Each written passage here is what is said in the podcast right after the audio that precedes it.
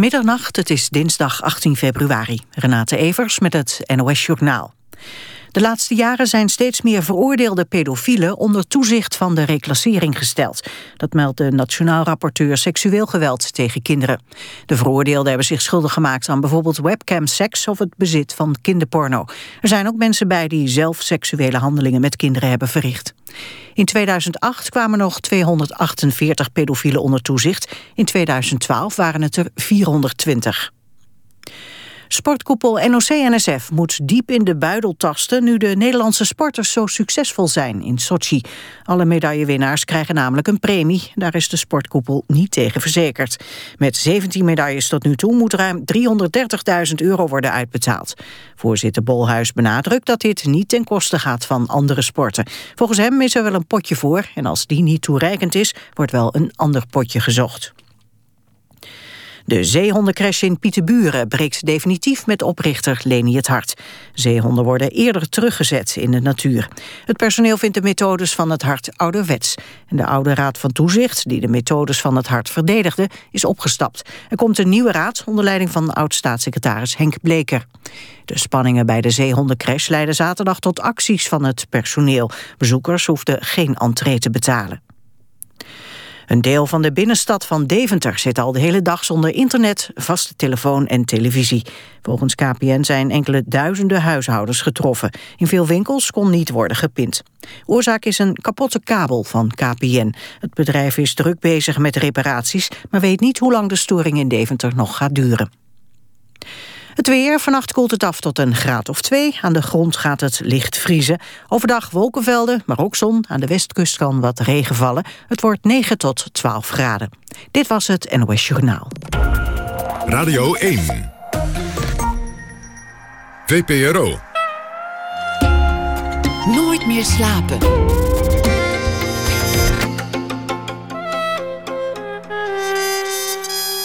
Met Pieter van der Wielen. Goedenacht. Nog tot twee uur is dit Nooit meer slapen. Na ene draagt schrijver Gustav Peek een verhaal voor dat hij speciaal voor ons schreef. En verder gaan we het dan hebben over liefde en het leven en het vieren daarvan in een nieuwe operaversie van Shakespeare Midsomernachtsdroom. Maar we beginnen met Ruud van Empel. Hij had tentoonstellingen over zo'n beetje de hele wereld al. Werd omarmd door de belangrijke mensen in de kunstwereld van de VS. Onder zijn fans bevinden zich beroemdheden als Elton John. Maar één ding kwam er nog niet van. Een grote tentoonstelling in geboortestreek Brabant. Sinds dit, dit weekend wel in het eh, Noord-Brabants Museum in Den Bosch. Van Empel, 1958, begon ooit als striptekenaar, werd later vormgever, deed veel televisiewerk, onder andere met Theo en Thea. En zijn werk laat zich het best omschrijven als geanceneerde fotografie. Je ziet van alles behalve de waarheid. En een terugkerend thema in zijn werk is onschuld en het verlies daarvan. Welkom, Ruud van Empel. Dankjewel. Onschuld en het verlies daarvan. Dat is, dat is een uh, mooi thema. Dat zal zeker terugkomen in het uh, gesprek dat wij gaan hebben. Is er een moment geweest dat je zelf je onschuld verloor als kunstenaar? Om maar meteen eh. diep filosofische gesprekken in te vliegen. Oh, daar moet ik eens even heel goed over nadenken. Dat, dat kan ik niet zo 1, 2, 3 uh, bovenhalen of zo. Wat, wat, of er zo'n moment is geweest. Ik zou niet precies weten hoe je als kunstenaar je onschuld verliest. Misschien als je uh, erachter komt hoe het werkt. De kunstwereld. Eh, ja, dat, daar kom je eigenlijk nooit achter, denk ik. Dat, uh, dat weet ik nog steeds niet. Dat is heel moeilijk. Is dat echt zo dat je dat nog steeds niet, niet weet? Want je, je hebt het gemaakt. Dan zou je toch inmiddels weten hoe dingen in elkaar steken. Ja, maar ik denk dat er meerdere lagen zijn. En uh, de, ja, de kunstwereld is groot, dus uh, ik, ik, ik ken die niet helemaal. Je werkt thuis achter een computer en, en op een dag breek je door in, in Amerika. Ja. Daar zitten stappen tussen. Ja, dat is uh, gekomen via Paris Photo eigenlijk. Daar werd ik op gepresenteerd in 2004. En uh, dan staat het werk op internet, dus dan gaat het heel snel. Dus heel veel mensen kijken op de website van Paris Photo. En ik kreeg gelijk per e-mail contact met een Amerikaanse curator. Dat is Deborah Klotchko geweest die mij uitnodigde om mee te doen aan een tentoonstelling die zij aan het organiseren was in het eh, George Eastman House.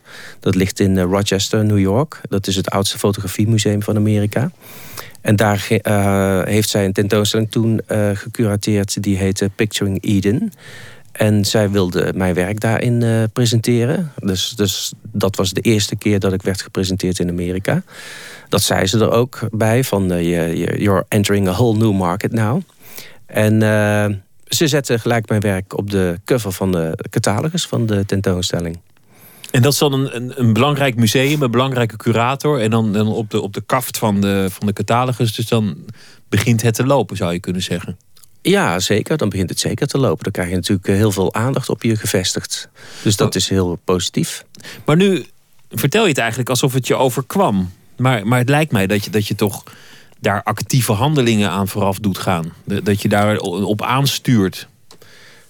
Uh, nee, ik kan, dat, ik kan dat zelf niet. Uh, In de hand werken? Nee, dat, kijk, je moet gewoon heel hard werken. En je moet het wel op een, een of andere manier kunnen laten gebeuren of zo. Je, je werk moet goed zijn. Je moet, je moet gewoon die drang hebben om daarmee naar buiten te treden. En, en dat had ik ook. En ik heb wel uh, de galerie waar ik toen mee werkte, dat was een Duitse galerie, gepusht natuurlijk om uh, uh, op Paris Foto te gaan staan met mijn werk. Omdat dat een internationale beurs is en dan krijg je er internationaal aandacht.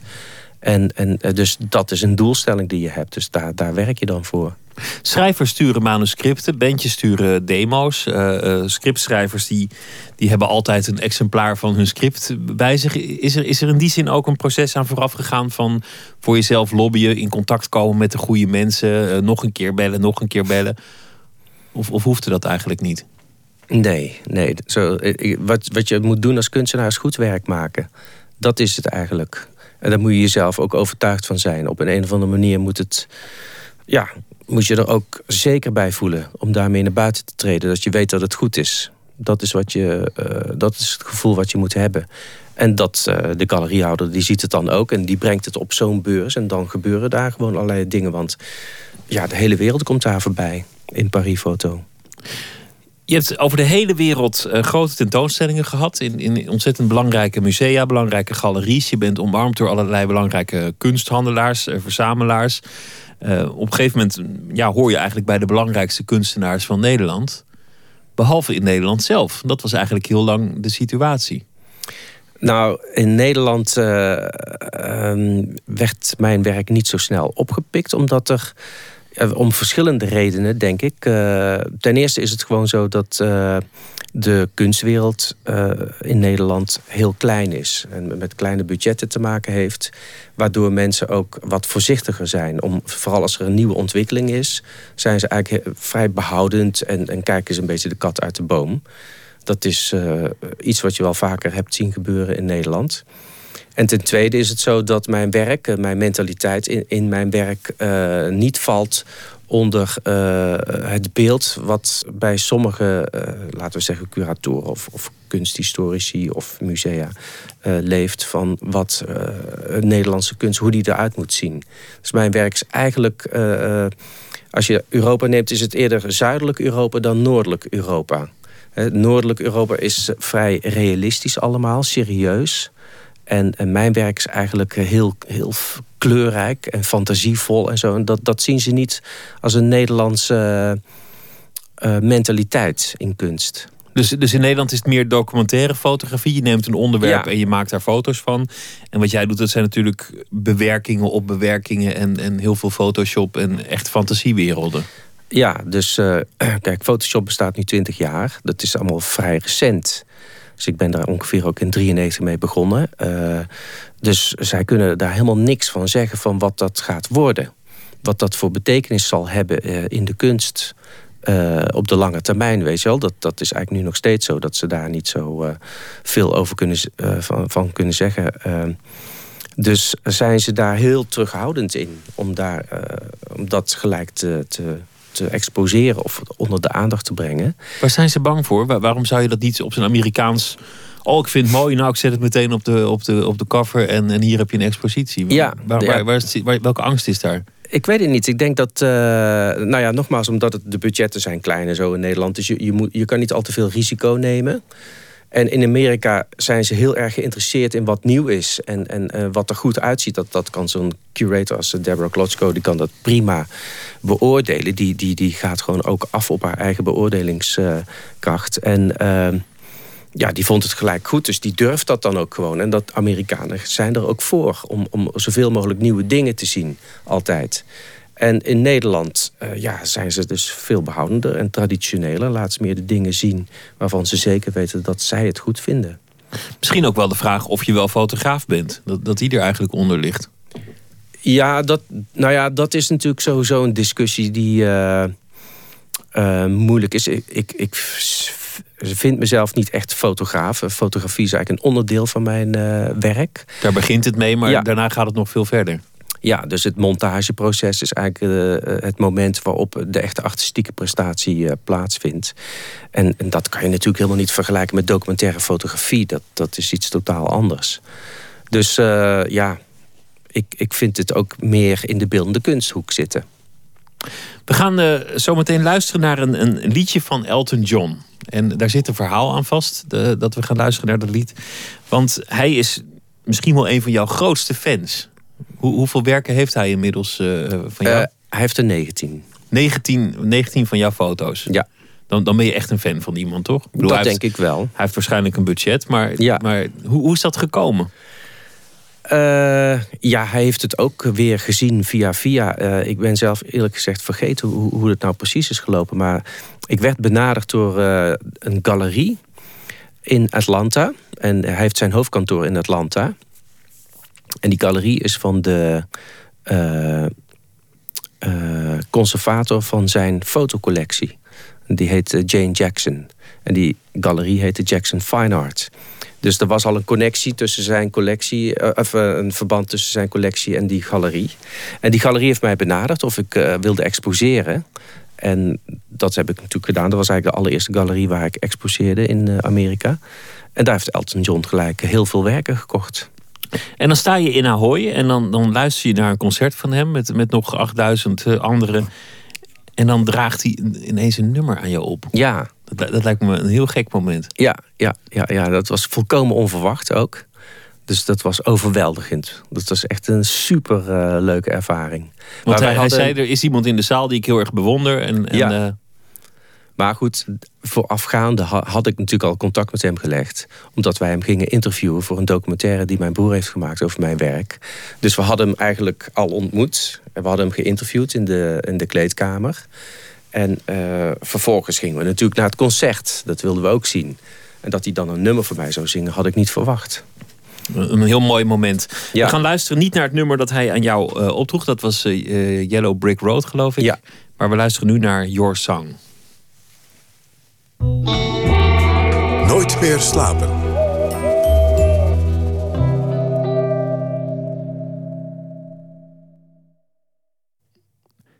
We hebben het plaatje ergens, maar het moet, het moet nog ergens uit een computer gevist worden. Sorry daarvoor.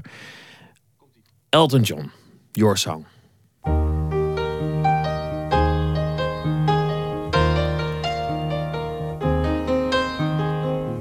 It's a little bit funny, this feeling inside. I'm not one of those who can easily hide. I don't have much money, but boy, if I did, I'd buy a big house where we both could live. If I was a sculptor. but then again, no, or a man who makes potions in a traveling show. I know it's not much, but it's the best I can do. My gift is my song, and this one's for you. And you can tell everybody this is your song.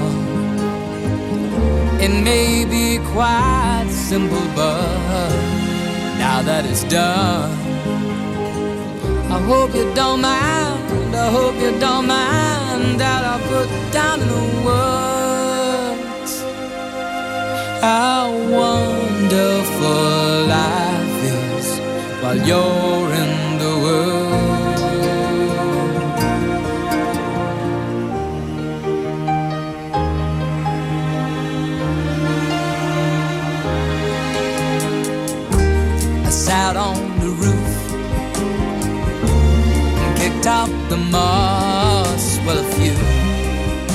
of the verses, well, they've got me quite cross. But the sun's been quite kind while I wrote this song. It's for people like you that keep it turned on. So excuse me for getting, but these things I do. See, I've forgotten if they're green or they're blue. Anyway, the thing is, what I really mean.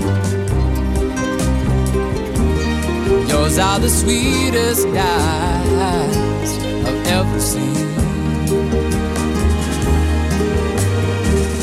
And you can tell everybody this is the song. It may be quite simple, but now that it's done, I hope you don't mind. I hope you don't mind that I put down in the words how wonderful life is while you're in the world. I hope you don't mind. I hope you don't mind that I put down in the words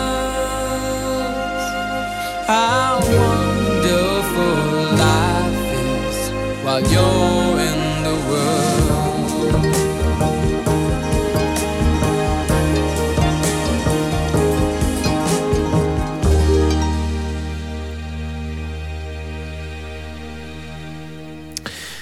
Your Song van Elton John, die een eh, groot fan is van onze gast van vandaag, Ruud van Empel.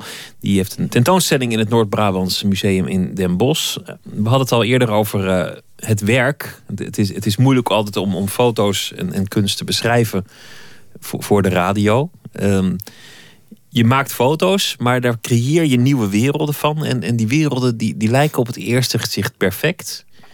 Maar je staat voor zo'n werk, althans dat, dat had ik. Je staat ervoor en, en het wordt ook een beetje eng. Het ontwricht, het is te perfect. Je denkt, dit klopt eigenlijk niet helemaal. Ik kijk naar een soort perfecte wereld, maar is het, is het wel zo'n mooie wereld? Zou ik wel in die wereld willen leven? En dan ga je ineens realiseren dat de kinderen die je vaak ziet, bijvoorbeeld, helemaal niet bestaan. Nee. Ja, het is een uh, ingreep in de werkelijkheid natuurlijk. Hè. Het, is gemonteerd van al, allemaal kleine stukjes. Dus de gezichten zijn gemonteerd van een aantal modellen die ik heb uh, gefotografeerd. Zodat er een nieuw gezicht ontstaat, dus een, een niet bestaand figuurtje. En het is een techniek die ik in de loop der jaren heb ontwikkeld, waarin ik ja, zo'n beetje alles bewerk en naar mijn hand zet. Omdat dat iets is wat mogelijk bleek in Photoshop. En dan ga ik dat ook doen. Dus ik, ben niet zo tevreden met een uh, ja, gewone foto. Uh, het heeft gewoon te maken met, met het geheel van het werk. Als je het gezicht hebt bewerkt helemaal... dan moet je ook het lichaam bewerken. En dan moet eigenlijk ook de achtergrond helemaal bewerkt zijn... om een eenheid nog te kunnen vormen. En dat zijn dus heel veel ingrepen die je hebt gedaan in de werkelijkheid. En dat, dat roept een bepaald soort spanning op, altijd. Een, een, een ja, uh, uh, beklemmend gevoel zou, zou je het kunnen noemen. Of dat er iets toch niet helemaal klopt. Want helemaal perfect is het namelijk niet. Het, er klopt eigenlijk niks van. Omdat ik alle verhoudingen een beetje heb uh, veranderd, heb, heb, aangepast. En ik heb de, het werkstuk uh, zo uh, in elkaar gezet dat het voor mij in ieder geval een ideale compositie is geworden. Ik kan alles precies op die plek zetten waar ik het wil hebben. Dus de, het is te mooi om waar te zijn.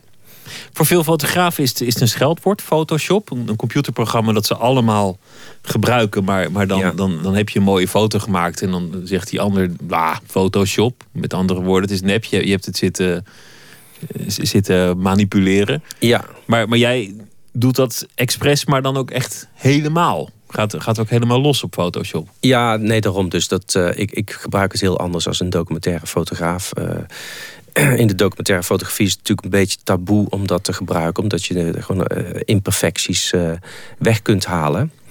Uh, dus dan ben je het mooier aan het maken. Dat, dat is niet iets wat ik aan het doen ben. Ik ben een volledig nieuw beeld aan het creëren. Een dus nieuwe wereld. Ja, ja een, een, hele nieuwe wereld. Een, een, een fantasiewereld uh, van mijzelf. Hoeveel werk zit er in één zo'n foto? Want uh, je ziet een kind voor een bos. Maar eigenlijk is, is dat kind uit heel veel kinderen opgebouwd. En het bos is ook uit heel veel bossen opgebouwd. Of in ieder geval uit heel veel verschillende foto's. Ja. Hoe, hoeveel uur, is daar iets over te zeggen? Hoeveel uur je pielt aan één zo'n foto? Gemiddeld uh, een klein werk is uh, ongeveer twee weken werk. Dus twee weken fulltime? Veertien dagen, ja. Ik, ik uh, werk ehm, nu zeg maar zes uur per dag ongeveer. Omdat het anders te zwaar wordt. Voorheen werkte ik veel langer door. Ehm maar dat is ongeveer de tijdspanne die nodig is om zo'n beeld helemaal uh, goed uh, af te maken. Daarbij zit, je kan zeggen, iets van iets meer dan een week van het opbouwen van het beeld. Dus het ook helemaal het bedenken en het in elkaar zetten van het beeld. Het is gewoon een heel proces wat plaatsvindt, wat onvoorspelbaar is. Ik weet ook nooit of het van tevoren of het lukt. En dan heb ik nog een aantal dagen om het helemaal af te werken. Dus uh, je, je, kan je voorstellen dat randen die scherp zijn... Doordat ze, omdat ze zijn uitgeknipt... allemaal zacht gemaakt moeten worden, geblurred moeten worden en zo. En uh, de kleuren moeten iets uh, ten opzichte van elkaar aangepast worden. Dus dat je, is, zegt, je zegt, ik weet niet altijd of het lukt. Nee. Is er dan wel een moment dat je na twee weken, zes uur per dag rommelen aan de foto erachter bent gekomen dat het niet is gelukt? Ja, dat is vaak voorgekomen, ja. En dan, en dan gewoon, gewoon wegdonderen en helemaal opnieuw beginnen. Ja, dat, uh, ja, zelfkritiek blijft heel belangrijk. Maar dat is ook iets wat uh, onvermijdelijk is. Het, het, lukt niet altijd. Het is, het is geen formule of zo. Het is een werkproces waarin ik op zoek ben naar bepaalde dingen. En, en uh, soms krijg je cadeautjes. Dus er zijn natuurlijk toevalligheden. Dingen die heel goed in elkaar passen. Of die ik niet had gepland en die gebeuren. Die de collage eigenlijk nog krachtiger maken of, of interessanter. Maar het gebeurt ook heel vaak dat, het, uh, ja, dat ik niet echt uh, goede foto's heb. Om, om een interessant gezichtje bijvoorbeeld te maken. En dan, ja, dan ik heb het tegenwoordig wel wat sneller door als het niet gaat lukken of zo natuurlijk. Want ik heb er veel ervaring mee. Maar het kan, dat eh, is vaker voorgekomen, twee weken werk. Uh, maar ja, dan is dat toch weer iets waarvan uh, stukjes in andere collages gebruikt kunnen worden vaak. Of dat ik het later alsnog een keer oppak en, het, uh, en precies weet wat ik fout heb gedaan en het als zodanig verbeter. En als het goed is, weet je meteen dat het goed is? Of, of is dat uh, toch een moment van, van tobben dat je denkt, nou ja, het is wel goed of ik weet het eigenlijk niet? Het zijn allemaal stappen. Hè. Ik maak meestal eerst het figuurtje. Dus als het figuurtje goed is, dan heb ik eigenlijk het, het, grootste werk gedaan. En daarna begin ik met de achtergrond. En, en ja, dat is gewoon een kwestie van, van tijd uh, erin steken, net zo lang. En, en dat is trouwens ook leuk, net zo lang eraan te werken... totdat ik het zelf gewoon echt goed vind. En, en dat uh, is meestal binnen een week of twee. Onschuld is, is het terugkerende uh, thema. jeugd wordt daar op de een of andere manier altijd bij bestaat onschuld eigenlijk? Er zijn trouwens ook culturen die denken dat onschuld helemaal niet bestaat. Dat de, dat de mens vanaf de geboorte al verdorven is. Ik denk dat uh, wat het, uh, een van de dingen die het is, is het feit dat kinderen het goede verwachten. Dat zit heel sterk in, in ze. Althans, dat is, zo ervaar ik dat. En dat lijkt me toch wel een sterk beeld van onschuld. Maar in ieder geval, kijk, onschuld... Het goede verwachten? Wat, ja, wat bedoel je daarmee? Nou, dus dat ze... Uh, ja, ik, ik kan... Ik, kan, ik heb maar één gruwelijk voorbeeld daarvan, maar dat is wel heel sprekend. En dat is dat er uh, uit de verslagen bekend is dat kinderen die in Auschwitz zaten. Uh, ja, blij naar de bevrijdende Russische soldaten zijn gelopen. Terwijl alle andere gevangenen daar uh, zich uh, dieper verstopten toen die kwamen. Om die zijn, omdat die namelijk zo verschrikkelijk moordzuchtig waren, die, die Russische soldaten.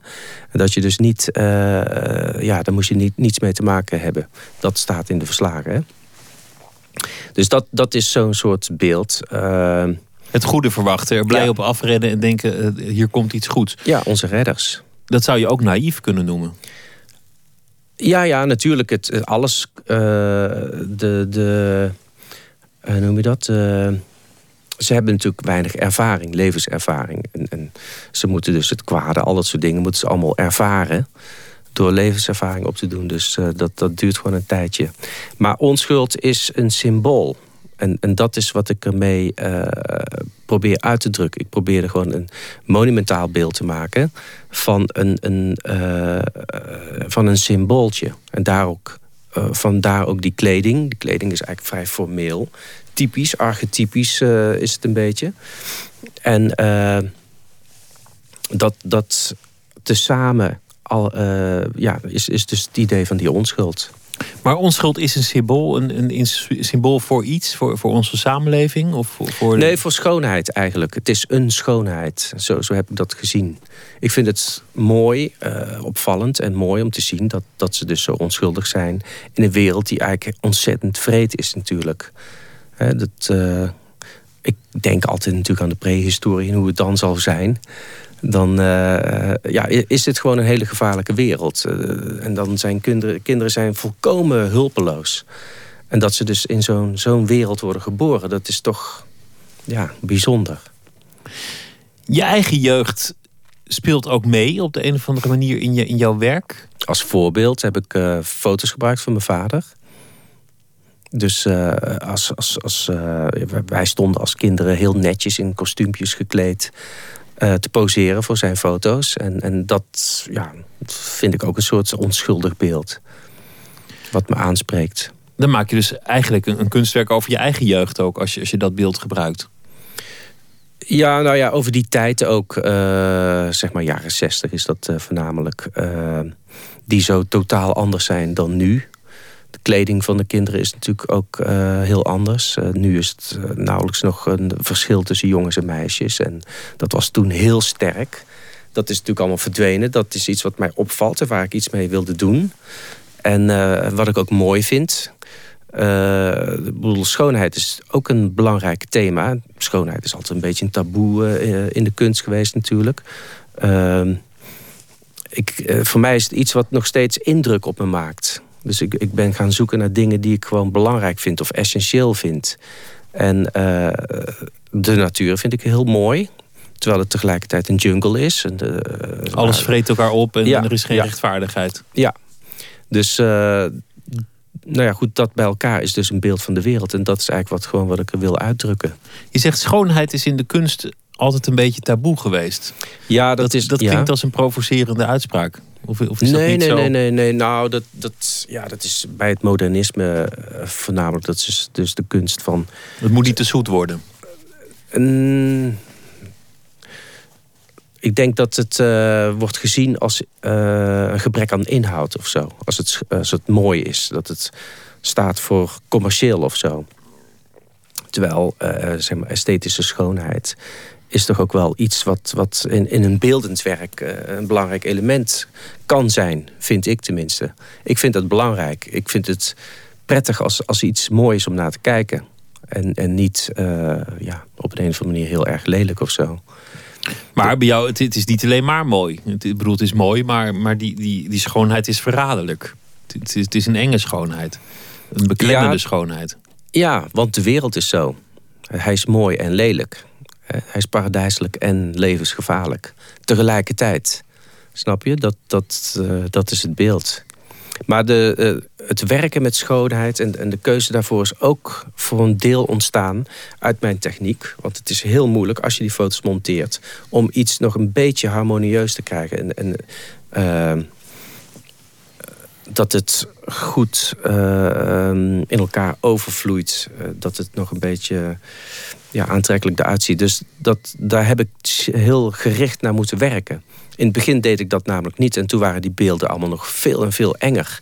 En met name ook de figuurtjes die ik maakte... waren ja, zeer angstaanjagend.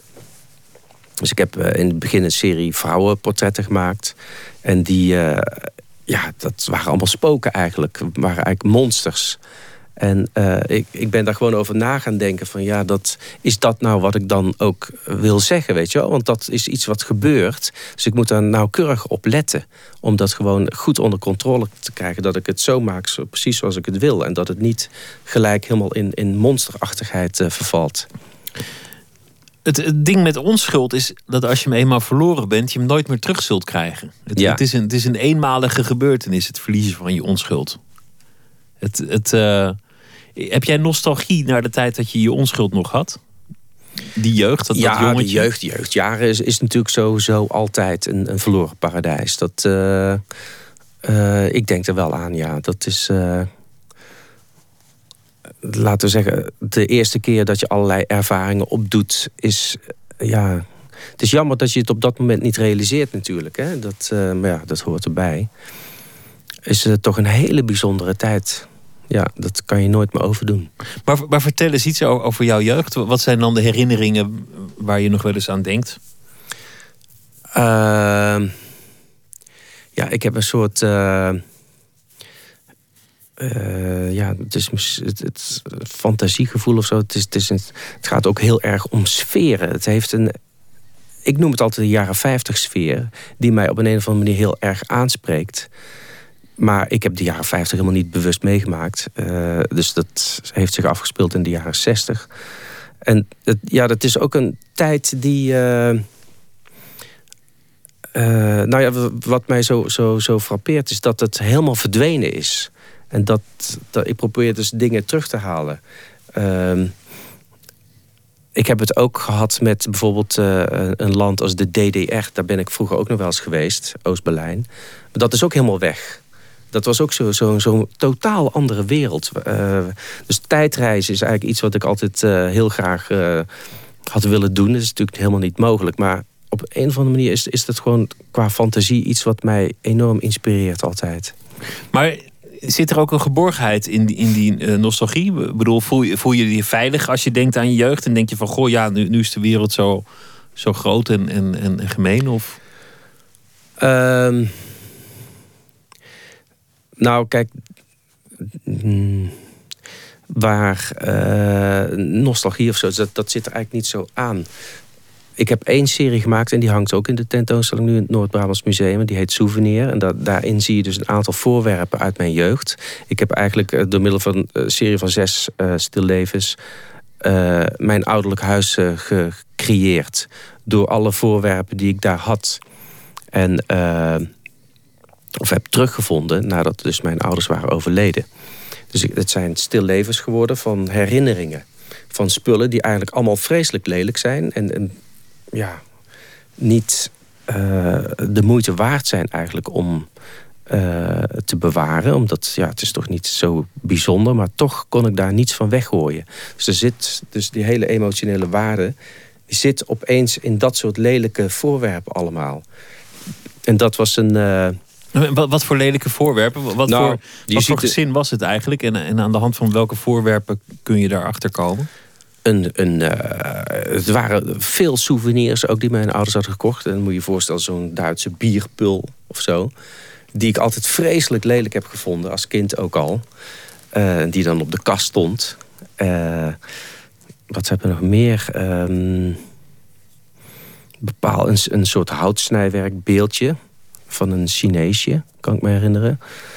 Ehm, nou ja, in ieder geval allemaal spullen die vrij waardeloos zijn in, in mijn ogen.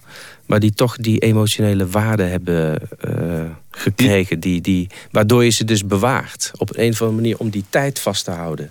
Zoals, zoals ehm, mensen dat hebben als ze luisteren naar de top 2000. Dat één liedje ze helemaal terugbrengt in hun Ja. jeugd. Hè? Ja. dan horen ze, nou ja, noem maar wat. eh Corrie en de Rekels of zoiets. En dan denken Ja. ze, goh, ik, ik ben er weer. Of, of Ja. zoals eh Proest dat omschreef met, met het koekje van zijn moeder. De, de Ja. Madeleine. Zo heb jij dat eigenlijk met, met een lelijk souvenir of een bierpul. Ja, ja, ja. dan komt het weer tot leven, die tijd. dan kan je op een, een of andere manier contact maken met, met, met jezelf als kind of zo, weet je wel? Met die gevoelens. En, en dat soort dingen interesseert mij. Was het een, was het een kuis gezin? Een, een echt Brabantse eh, Ja, familie? Ja. Gelovig naar de kerk? Eh, nee hoor, dat niet zo. Nee, nee, nee. nee. Wij, Streng? streng gelovig bedoel Nee, je? st- streng naar jou als kind? Nee, dat valt wel mee. Dat, eh, ja, gewoon.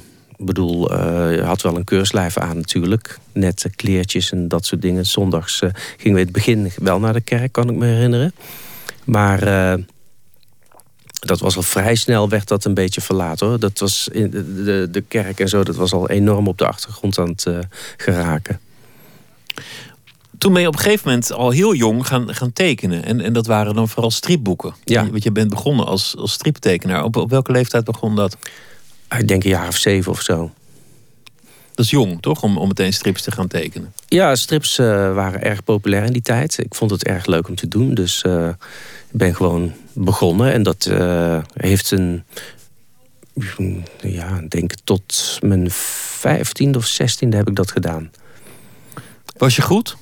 Nee, ik vond het niet. Ik vond het zelf altijd vreselijk slecht eigenlijk. Maar het, het was wel een manier om mijn fantasie helemaal uh, uh, te ontplooien en, en, en te ontwikkelen. Dus uh, ik, ik deed het met een grote passie. Had je, had je ook eigen striphelden? Die, ja. die je zelf bedacht had? Oh ja, ja, ja, ja. Een aantal, ja.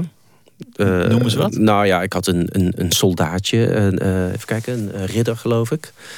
Ik had iets over mezelf ook gedaan. En ehm, verschillende. bedoel, het, het, ging heel erg op en neer hoor. Ik was ook weer niet zo uh, trouw aan één figuurtje waar ik dan een hele serie mee maakte of zo. Ik maakte af en toe een boek. Maar het waren toch wel boeken van pagina of 60 die ik maakte. En dan heb ik alles nou, bij elkaar. Dat, dat, daar zit dan heel, heel wat werk in. Al ja, al. ja, ja, ik vond het heel leuk om te doen. Ik heb toch wel een stuk of tien uh, van dat soort boeken gemaakt.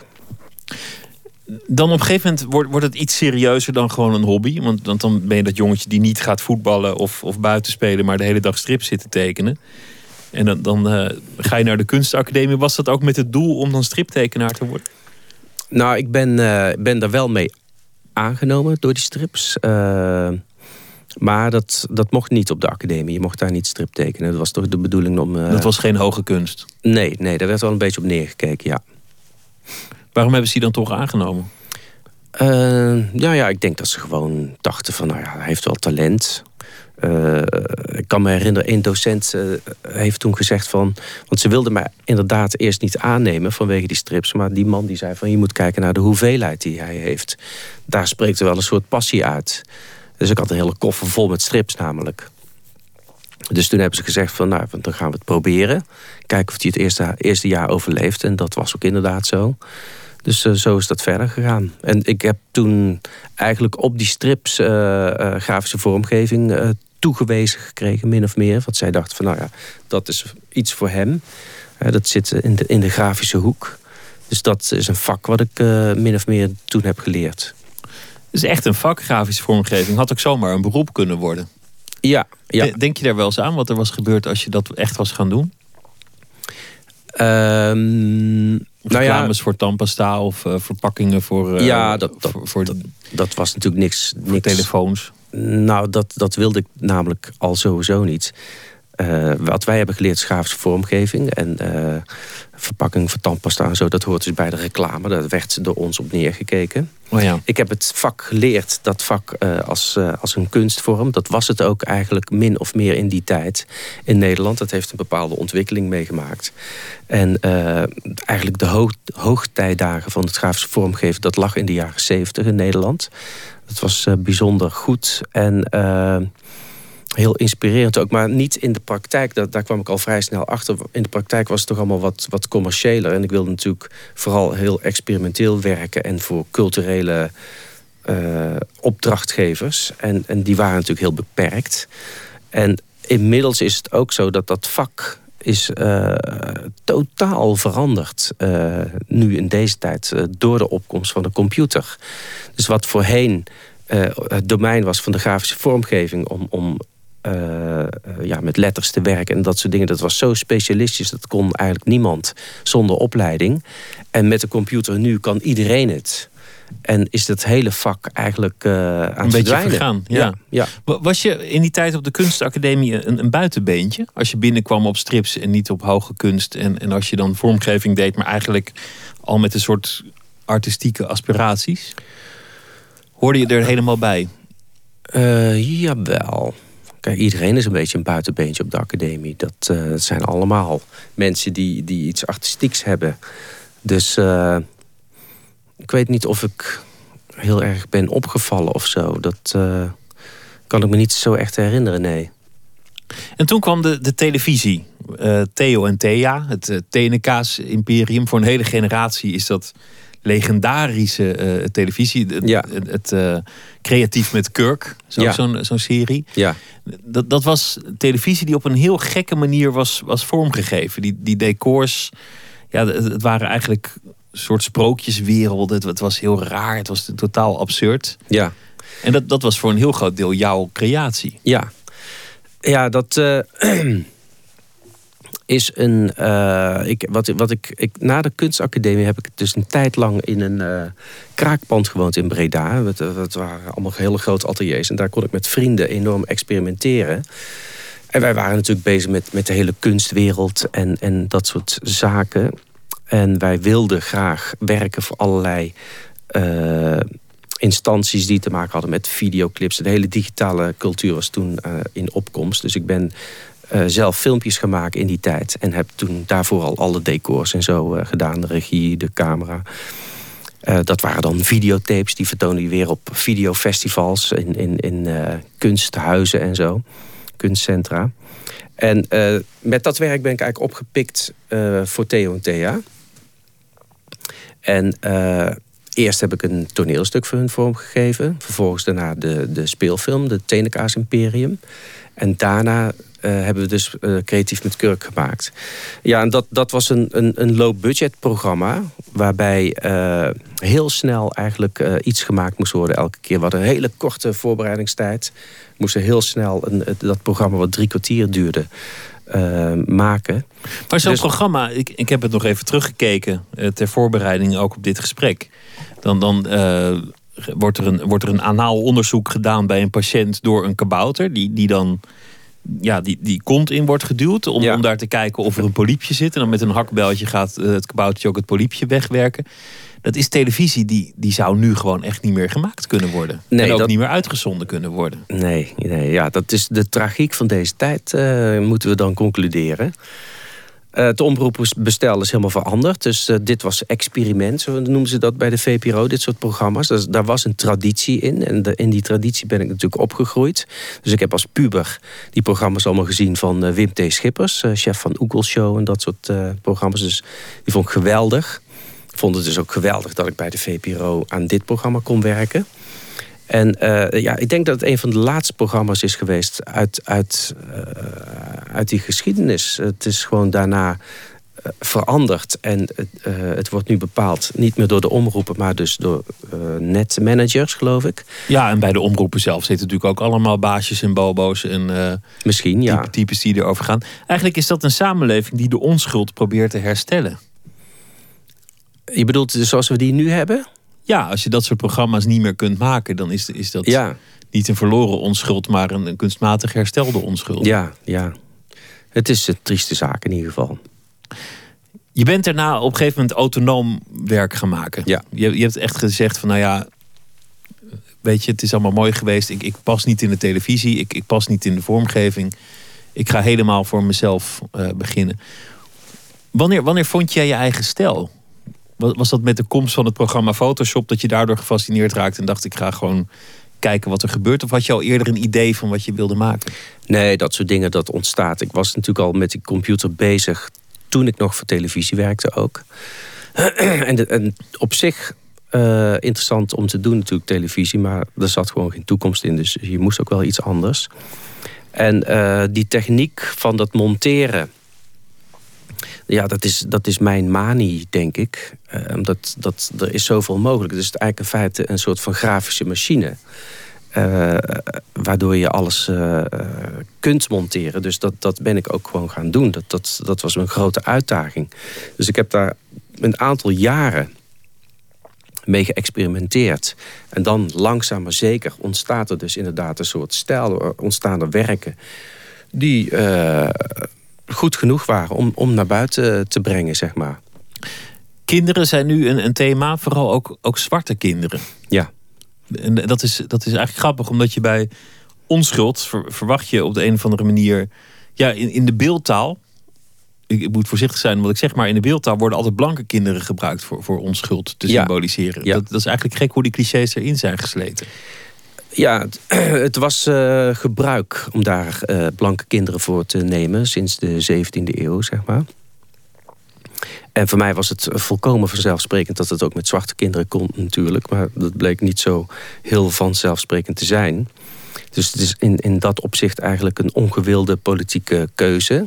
En dat is tegelijkertijd ook het uh, succes van dat werk. Dat is een doorbraak geweest in, in Amerika, zeg maar, voor mij. En nog steeds is dat werk ontzettend populair. Omdat het toch op een, een of andere manier voor mensen ja, onverwacht is. Of, of iets wat ze niet kennen. Dan komt het moment dat je iets nieuws gaat doen. Want je, want je bent al een aantal keer van stijl veranderd. Je bent op een gegeven moment begonnen met die kinderen en, en met die natuur. Hoe gaat het proces van het ja, aansnijden van een nieuw thema of, of een nieuwe taal? Is dat iets waar je dan in stilte aan, aan slijpt tot het goed genoeg is? Of, of begin je gewoon en, en breng je dat dan ook meteen uit? Een, uh, nou ja, een nieuwe serie, want ik werk natuurlijk in series. Hè? Mhm. Dus uh, als, als ik met een nieuwe serie uh, aan de slag ga, dan zit daar al een heel voortraject aan eigenlijk van experimenteren. dus dit, dit werk is nu succesvol, maar ik ben natuurlijk al ja, meer dan twintig jaar ermee bezig. Dus er zit, een hele lange investeringsperiode die daaraan vooraf is gegaan. En ja, als, als ik ehm, ideeën heb voor, voor iets, dan ga ik dat gewoon uitproberen. En, en dat, ja, dat kan een hele tijd, dat kan een jaar in beslag nemen of zo, weet je wel. Dat, uh, dat heb je niet zomaar voor, voor elkaar. En uh, ja, op een gegeven moment uh, staat dat vrij goed. En, en, en kan ik daar volwaardige werkstukken mee maken. En dan komen die naar buiten. Nu sta je, of hangt je werk in Den Bosch, terug in Brabant, in, in de geboortestreek. Betekent dat nog iets voor je? Dat je dan misschien toch eindelijk de erkenning hebt in je eigen geboortestreek? Ja, dat vind ik heel erg leuk natuurlijk. Het is ook een heel mooi museum. Dus uh, het is uh, toch wel belangrijk ook om, om zuidelijk even een, tentoonstelling te doen. Want ik, ik, heb in 2011 dus een grote tentoonstelling gehad in Groningen. Maar dat is toch voor veel mensen, zeker vanuit het zuiden, een aantal uren reizen, weet je wel. Dus dat, dat gebeurt niet zo snel. Dus mensen willen het graag zien. En dan, uh, nu, nu is het dan in het Noord-Brabants Museum. Dus ik vind het geweldig. Een mooie tentoonstelling. Dank dat je te gast wilde zijn, Ruud van Empel. En heel veel uh, succes met, uh, met wat je verder allemaal gaat doen. Dank je wel. We draaien een, een, liedje over fotografie. Want je bent dan wel geen klassieke fotograaf. Maar het begint toch altijd met foto's. Dit is Bishop Allen, een band uit Brooklyn, New York. En het liedje heet heel toepasselijk Klik, klik, klik, klik.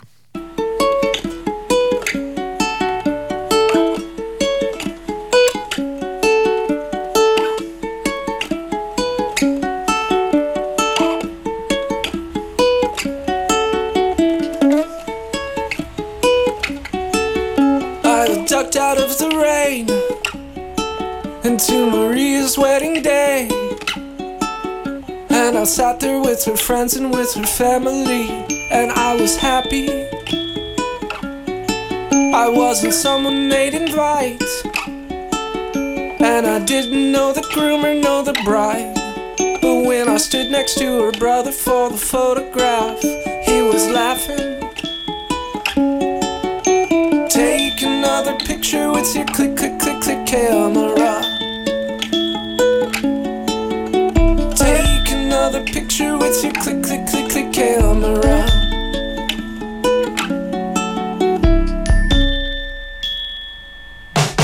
Sure, I got pictures of my own, of all the people and the places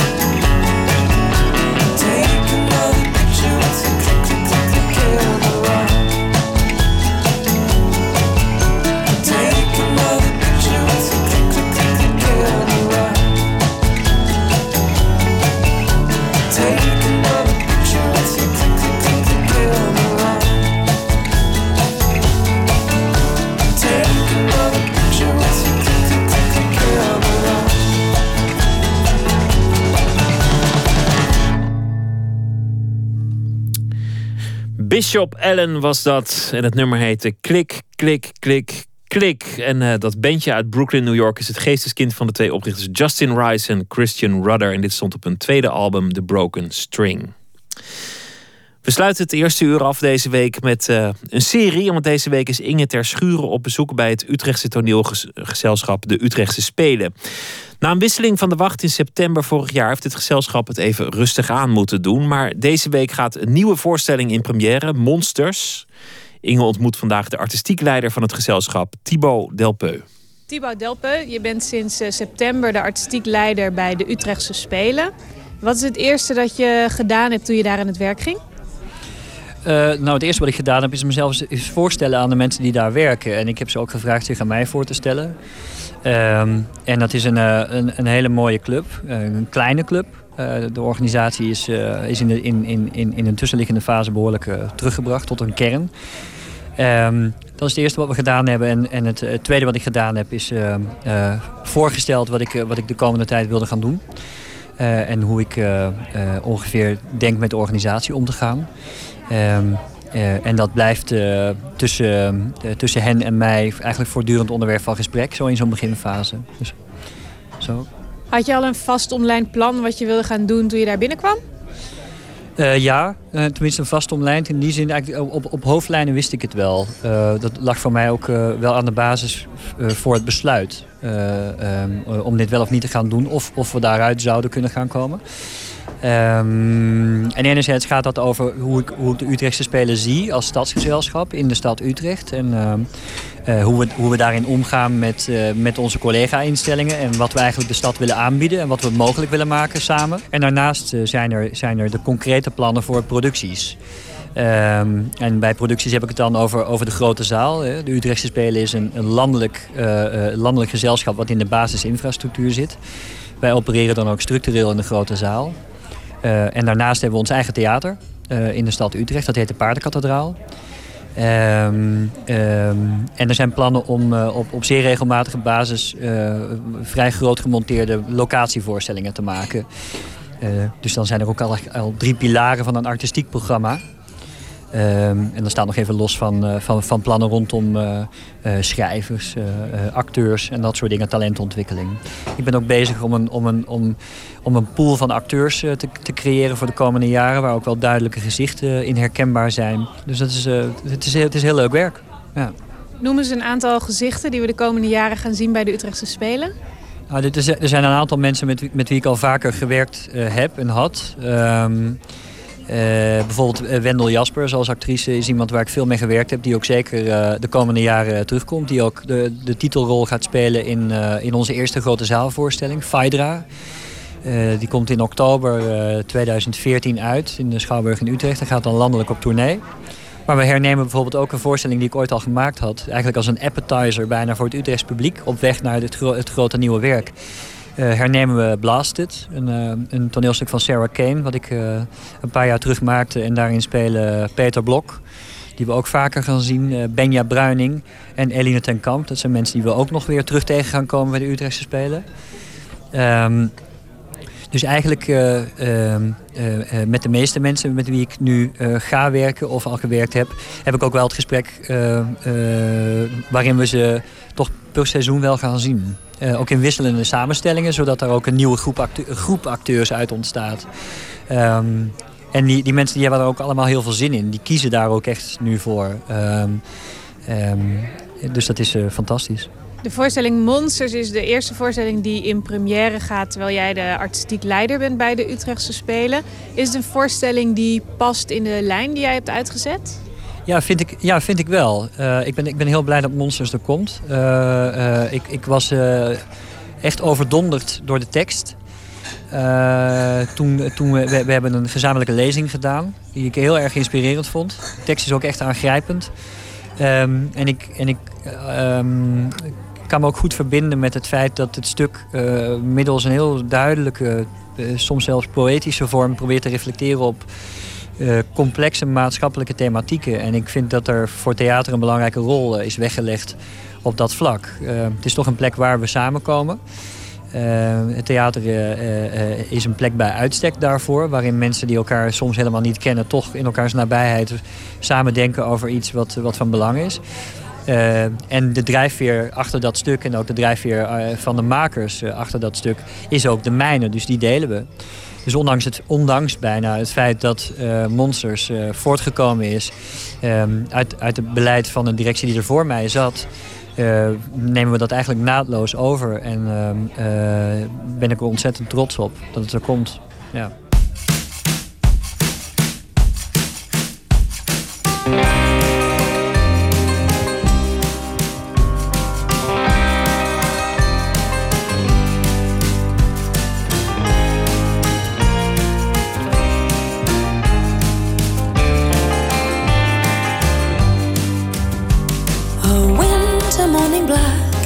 Night. A landscape held in time under the ice. There's a house on the hill, she's living there still. Rooms are full of pictures, black and white. So the story goes, she lives alone. Her company is framed in monochrome. She keeps them alive long after they've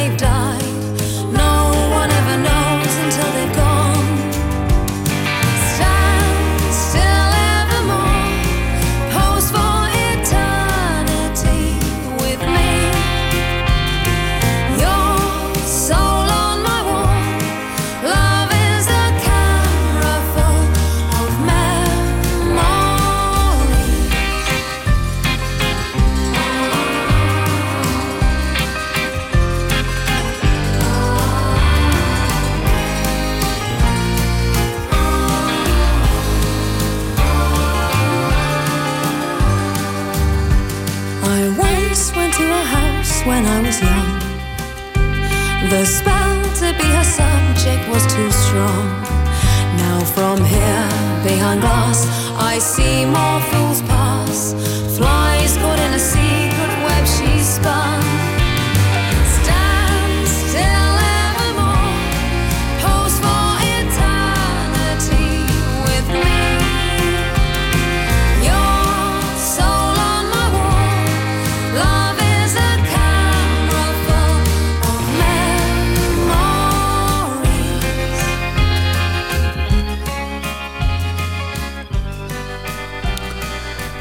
Sophie Alice Baxter, Love is a Camera. Ze is zangeres en fotomodel, deze Sophie Alice Baxter, 34 jaar. En ze begon 12 jaar geleden haar solo-carrière ehm, met een nummer dat heette... Oh, ze was een frontvrouw van eh, de Britse band The Audience. Vorige maand verscheen haar soloalbum Wanderlust. Straks zijn we terug met het tweede uur van Nooit meer slapen. Dan krijgt u een verhaal van Gustav Peek dat hij speciaal voor ons eh, schreef vandaag. En dan hebben we ook eh, aandacht voor het nieuwe boek van J.J. Voskuil, vooral bekend als eh, de auteur van Het Bureau. En we gaan ook praten over Shakespeare, want er komt een nieuwe uitvoering weer eens van Midsomernachtsdroom. Het VPRO NMS als u iets van het, weet ik veel, iets kwijt wil. En nooit meer slapen, vpro.nl. Tot zometeen.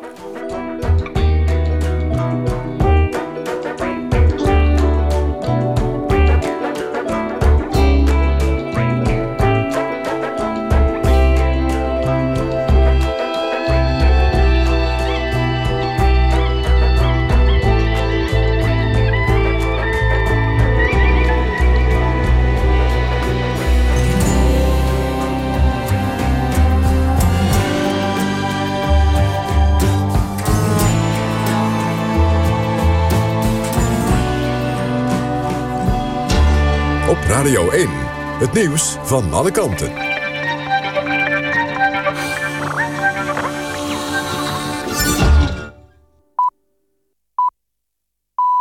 1 uur. Renate Evers met het NOS Journaal.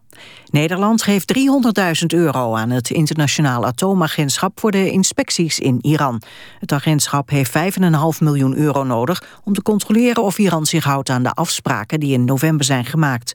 Teheran sprak toen met een aantal landen af om de nucleaire activiteiten terug te schroeven. Het Westen vermoedt dat Iran het nucleaire programma wil gebruiken om een atoommacht te worden, maar Iran zegt de kernreactoren nodig te hebben om energie op te wekken. De laatste jaren zijn steeds meer veroordeelde pedofielen onder toezicht van de reclassering gesteld. Dat meldt de Nationaal Rapporteur Seksueel Geweld tegen Kinderen. De veroordeelden hebben zich schuldig gemaakt aan bijvoorbeeld webcam-seks of het bezit van kinderporno. Er zijn ook mensen bij die zelf seksuele handelingen met kinderen hebben verricht. In 2008 kwamen er nog 248 pedofielen onder toezicht. In 2012 waren het er 420. De zeehondencrash in Pieterburen breekt definitief met oprichter Leni het Hart. Zeehonden worden eerder teruggezet in de natuur. Het personeel vindt de methodes van het hart ouderwets. De oude raad van toezicht, die de methodes van het hart verdedigde, is opgestapt. Er komt een nieuwe raad onder leiding van oud-staatssecretaris Henk Bleker. De spanningen bij de zeehondencrash leidden zaterdag tot acties van het personeel. Bezoekers hoefden geen entree te betalen. In de Iraakse hoofdstad Bagdad zijn minstens 23 mensen omgekomen bij drie zware bomexplosies. Tientallen mensen raakten gewond. De bommen ontploften in drukke winkelstraten en vlakbij Sjiïtische moskeeën. De aanslagen zijn waarschijnlijk het werk van Soenitische extremisten die zich tegen de Sjiïtische meerderheid keren. Het weer, vannacht koelt het af tot een graad of twee. Aan de grond gaat het licht vriezen. Overdag wolkenvelden, maar ook zon. Aan de westkust kan wat regen vallen. Het wordt 9 tot 12 graden. Dit was het NOS Journaal. Radio 1. VPRO. Nooit meer slapen.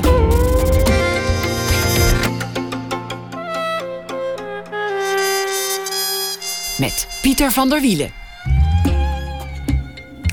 Welkom terug bij Nooit meer slapen. Zometeen aandacht voor nieuw werk dat uitkomt van J.J. Voskel, vooral bekend van het bureau. We gaan praten over Shakespeare. Midsomernachtsdroom wordt weer op de planken gebracht.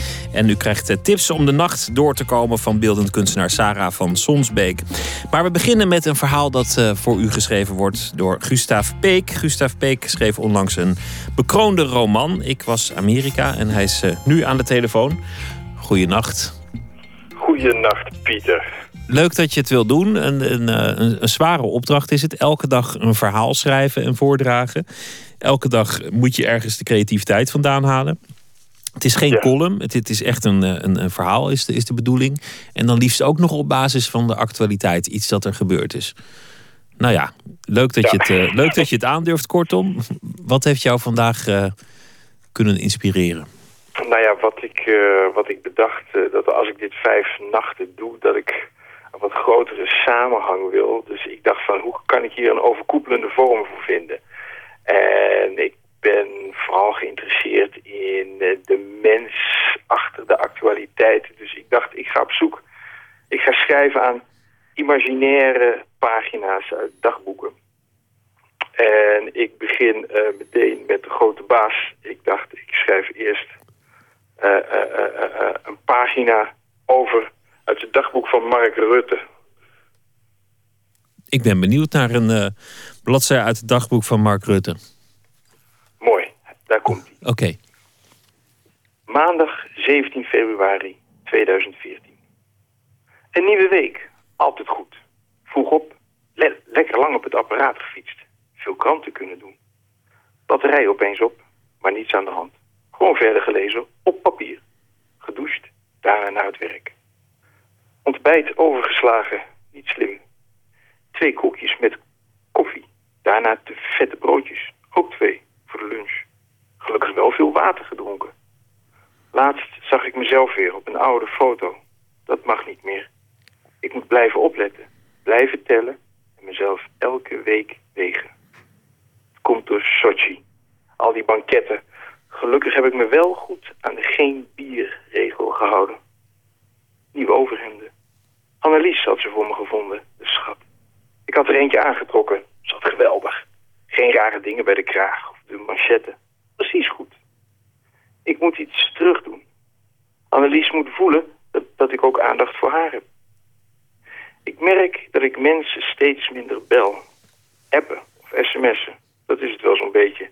Als ik iemand echt wil spreken, ga ik wel even de gang op. En anders komen ze maar naar mij. Fijne dag. Normale tijd thuis. Nog even op het apparaat. Daarna nog een keer gedoucht. Mijn huid houdt zich goed. Kort naar Paul en Witteman gekeken. En ook even naar die neger. Doe ik steeds vaker. Grappig. Plotseling erg moe. Ik ga zo slapen. Ik moet aan mama denken. Dat ze eens zei dat het moeilijk is om lang verliefd te blijven. Morgen dinsdag. Lekker druk. Lekker. Een bladzij uit het eh, dagboek van Mark Rutte. En, en daar, daar, daar zit dan een vrouw in. Dat weten we natuurlijk eigenlijk nooit hoe het zit met, eh, met de vrouwen. En, Nee, nou ja, dit is, eh, dit is ik, ik noem hier een Annelies en dat is Annelies Pleit en dat is een politiek adviseur. Oh ja, dat is, dat is dan de, de, de surrogaatliefde misschien wel. Ja. Wie weet, wie weet, wie weet. Ja, het is, het is natuurlijk wel een feit dat, dat op een gegeven moment, dat zijn we bijna vergeten, de- de- lang voor het grote succes kwam van Mark, er, er inderdaad een soort, nou ja, up, upgrade van zijn uiterlijk heeft plaatsgevonden. Hij is op een gegeven moment wat afgevallen, zich wat beter gaan kleden en eh, die huid is zich wat rustiger gaan houden, dat soort dingen. Dat, dat is natuurlijk belangrijk in de politiek, Ja, en, en, en uiteindelijk ook voor de mens. Ik, ik denk dat soort zaken, als je daar eenmaal mee bezig gaat, daar kun je geloof ik ook nooit, nooit meer mee ophouden. En eh, ja, dat zijn de dingen die bij een mens persoonlijk beklijven, zeg maar, al die kleine, kleine, kleine ijdelheden, de, de, de, de gro- grote verhalen die schuiven weg. Dat, dat we altijd, toen ik over de- deze opdracht nadacht, eh, het is altijd moeilijk. En het nieuws, de actualiteit eh, geeft altijd een bepaalde va- variëteit weer van een, eh, een, gebruikelijke conditie. Oftewel, het nieuws is altijd anders, maar de mens is bijna altijd hetzelfde. En, Maar hier, hier zit eigenlijk ook wel een soort gapend gebrek aan vertrouwen in eh, jegens de politici. Want jij denkt dus dat zo'n Mark Rutte echt alleen maar bezig is met, met, met zijn eigen eh, kop, of die niet te bol wordt en, en of, of zijn kraagje goed zit. En dat hij op geen enkele wijze bezig is met, met de politiek, het land, de economie, de werkgelegenheid. Dat dat allemaal zijn dagboek niet haalt. Het, het, het, het, treurig is, ik, ik, ik zou onze pr- premier graag willen beschuldigen van enige visie. Maar hij, hij, hij ma- maakt er enigszins naar om zo beoordeeld eh, te worden. Ja, vi- vind je dat? Jij, jij hebt de indruk dat hij inderdaad alleen maar bezig is met van nou het zag er goed uit en eh, toch maar het koekje weer geweigerd. En en even kijken of mijn overhemd gestreken wordt. Hij, hij geeft helaas weinig indicatie van een eh, werkelijke inhoud. En, en het is ook de schuld van, van ons, van de kiezer, die, die vergeet te denken, te twijfelen en te lezen. Dus wat we willen krijgen we. Ik, ik ben eigenlijk wel benieuwd, maar dat kan je natuurlijk nooit experimenteel onderzoeken. Wat meer stemmen oplevert. Zeg maar een, een politicus die, die het recept heeft voor een betere economie, maar wel zo'n kop van eh, schenk mij nog eens bij. Of, of een politicus die er ontzettend goed uitziet. Hè? Strak, mooi gekleed, maar die eigenlijk nooit iets zinnigs hoort zeggen. Ik, Stel, ik- stel dat die twee in, in extreme zouden bestaan. Ja, nou, ik, ik, ik denk dat dat varieert. Eh, Het is hetzelfde als eh, zoiets als pindakaas. Dat, dat moest je twintig jaar geleden ook anders verkopen dan nu. Dus, de, dus ja, de, de, de, me- me- me- me- me- mensen hebben altijd contemporaine voorkeuren. En die speelt men uit in de marketing en ook in de politiek. En eh, ja, dus het golft vrolijk verder zonder dat ons iets werkelijks wordt voorgehouden. Morgen weer een verhaal. Dank je voor deze nacht. Gustav Peek, schrijver van onder andere de bekroonde roman Ik was Amerika. Dank je wel, tot morgen. Graag gedaan, tot morgen. Ze werkte met Rafael Sadiq, met de Neptunes en met David Guetta. Ik heb het over de Amerikaanse zangeres Kelis. Binnenkort verschijnt een nieuw album en daarvan horen we alvast één nummer.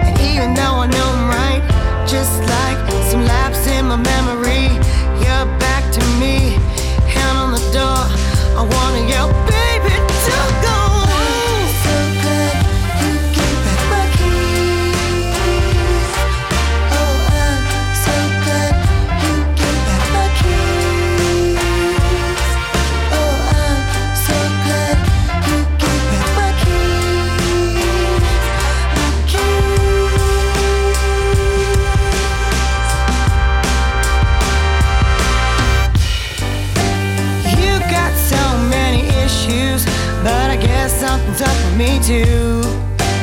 I'm just fine by myself, but I don't know who's gonna help you. I'm not no secretary, I'm nobody's maitre d', but like a lapse in my memory, I wanna yell,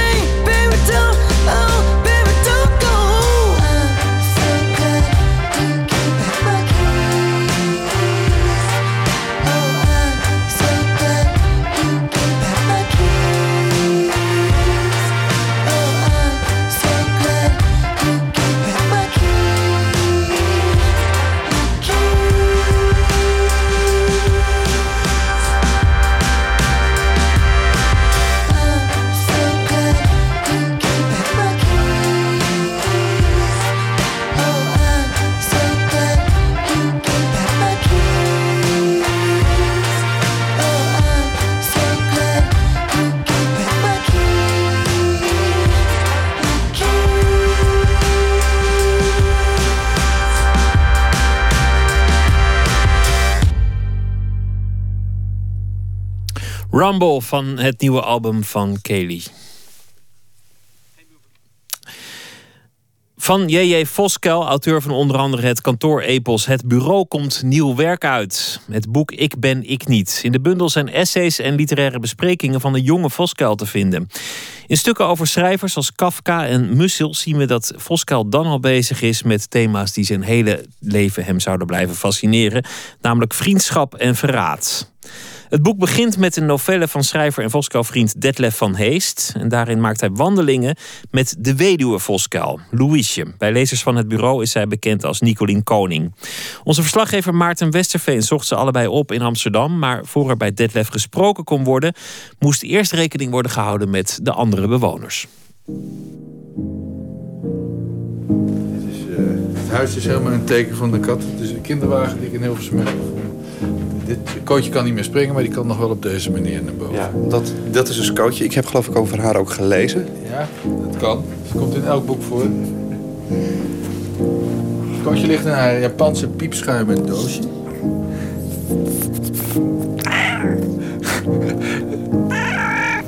En de, de rest van de katten, zijn die even solidair of hebben die... eh, Truus die is een vondeling uit, Jap- uit Amerika oorspronkelijk. Die zou je komen logeren, die heb ik niet meer teruggegeven. Die zegt niks. Nee, die is helemaal stil, ja. Mooi beestje. doos zit Klaasje, die zegt ook niks. Die kijkt vooral heel erg schuchter. Dat- Je, je boek is een heel... Het is eigenlijk een heel raar boek, hè? Want het is, het is twee delen. Het is niet mijn boek, zou ik willen zeggen. Want er staat ook bewust op. J.J. Voskuil, ik ben ik niet. En daar zit een buikbandje om. Daar, daar ben ik op genoemd, ja. Maar het gaat natuurlijk om de stukken van Han Voskuil. Maar het is niet alleen de stukken van Han Voskuil. En ik durf zelfs te beweren dat veel lezers en fans van Voskuil... dit boek vooral lezen voor dat eerste deel... waarin jij op wandelingen gaat met Loesje Voskuil... en waar zij reflecteert op haar tijd met Han... en eh, nadenkt over haar eigen plek in dat huwelijk... en haar plek ook eigenlijk in die boeken... Ehm, hoe, hoe is dat boek, dat, dat, ja, dat, dat, dat, dat eigenlijk, eh, dat boek dat twee boeken is, hoe is het tot stand gekomen?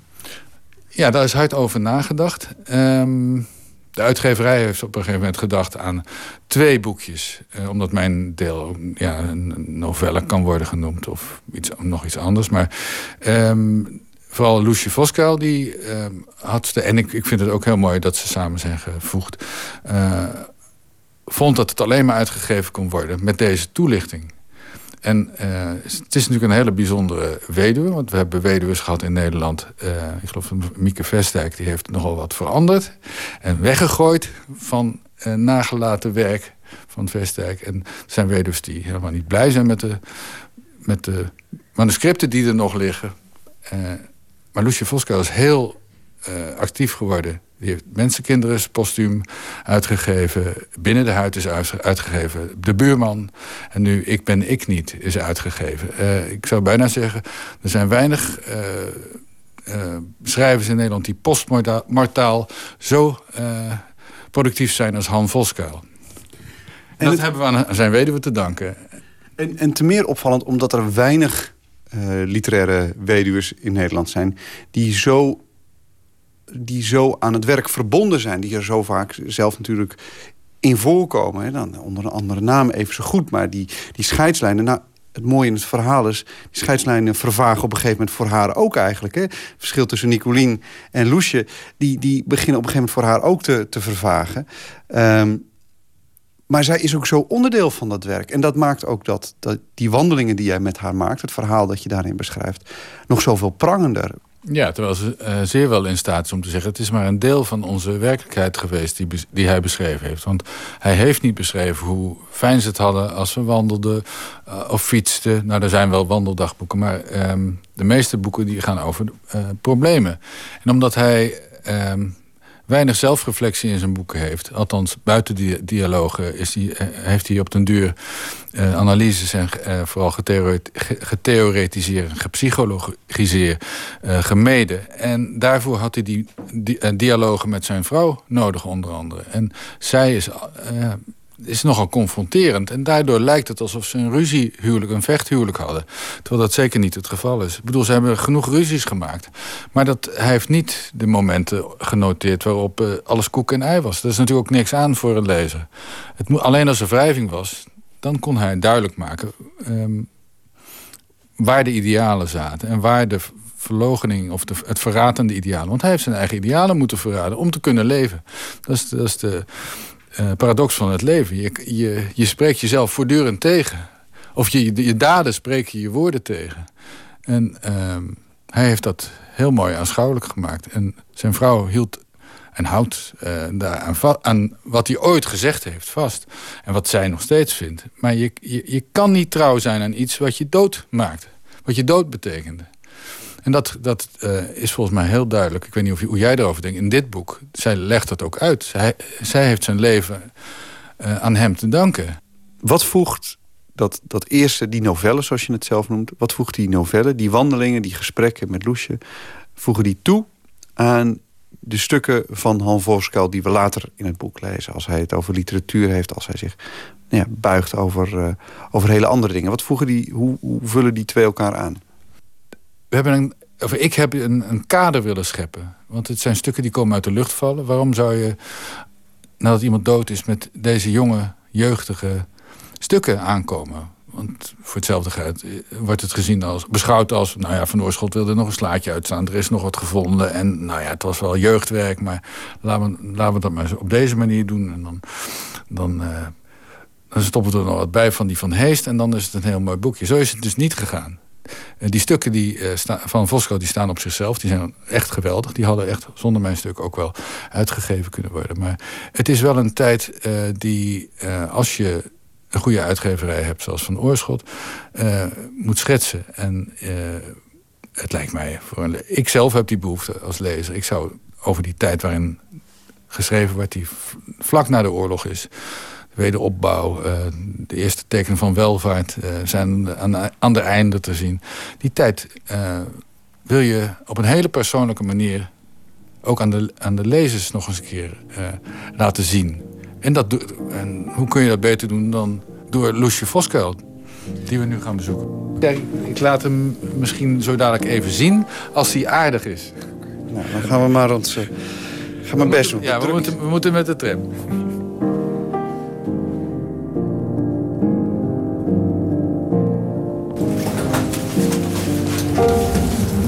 Waar maak je deze gang trouwens? Nou, naar uh, toe? Vandaag voor de derde keer. Nee, ik, uh, het ligt eraan. Ik werk in Hilversum en dan komt het voor dat ik dagen niet naar naartoe ga. Maar ik doe vaak de zware boodschappen voor haar. Dus ze is heel goed en ze doet haar eigen boodschappen. Maar als ze dan grind voor de kattenbak nodig heeft... of zware pakken melk of zo, of grote stukken kaas... dan, uh, dan doe ik dat.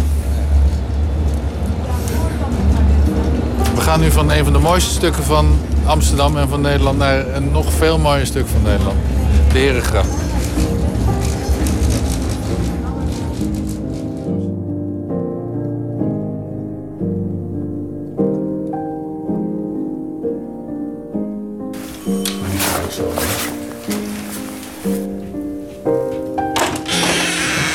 Hij blijkt aardig te zijn, dus ik heb hem toch maar meegenomen. Dit is Maarten. Goeiedag mevrouw. Loesje. Maarten, hallo. Zo, kom binnen. Nou, hij is een bewonderaar van Han. Ja? Hij heeft alles gelezen. Ja, echt? Ja. Oh. Nou, Dan mag moet- hij erin. Dan mag hij erin, hè? Ga even, even. Ik kom er even een beetje bij. Want ik, eh, ik, ik heb inderdaad uw... eh, ik, las, ik vond dat Detlef een heel mooi verhaal heeft geschreven... In, ehm, eh, aan het begin van, eh, van Ik ben ik niet. En het was... wat mij vooral trof was... eh, de, eh, ik werd getroffen door uw moed om het verhaal te publiceren zoals het, eh, zoals het geschreven is. Ehm, want u spaart uzelf bijvoorbeeld niet in, eh, in, de, in de gesprekken met Detlef. Nee, vindt u, vindt, u niet? Ik, ik, ik, ik weet het niet precies wat er bedoeld wordt eigenlijk. Ik spaar mezelf niet. Want, U, u zegt bijvoorbeeld, ik had veel aardiger moeten zijn. Ik heb het Han zo moeilijk gemaakt bijvoorbeeld. ja, nou, dat vind ik, ja. Ik bedoel, ja, dat, dat krijg je dan niet zo goed uit bij mij. Dat, dat, ik, dat heeft hij ook opgeschreven, ja.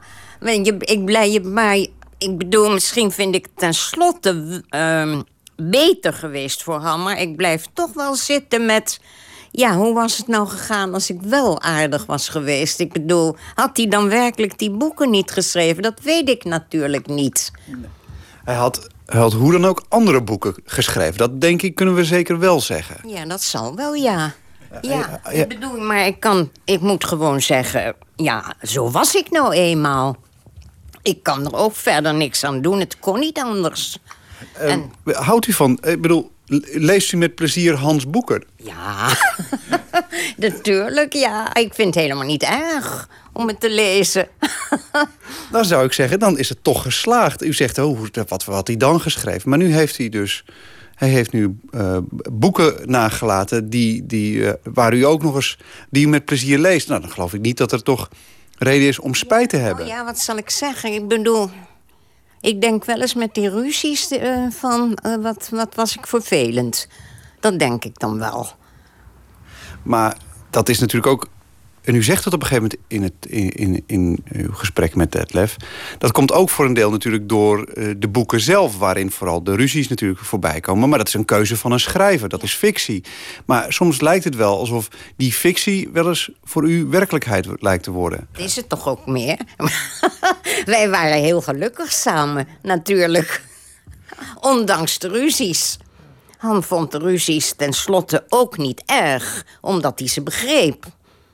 Zocht hij ze misschien zelfs een beetje op? Dat zou best kunnen. Nou, opzoeken. Nou, nee, dat was toch niet, nee. Nee, opzoeken niet. Maar het was wel zo dat hij soms dingen eh, vertellen moest... waarvan hij van tevoren wist dat ik het niet zo leuk zou vinden. Die waren er natuurlijk. ja, en dat, dat kwam dan al. En Dat waren dan punten als, eh, ja, ik heb nu, eh, ik word nu dit of ik ga naar dit congres. En op het allerlaatst zelfs eh, vertelde die, ja, ik moet misschien wel hoogleraar worden. Dat was het einde van alles. En toen heb ik heel lelijk gedaan. Toen heb ik hem een klap in zijn gezicht gegeven. En daar heb ik nog zo'n spijt van. Ja, daar heb ik zo'n spijt van.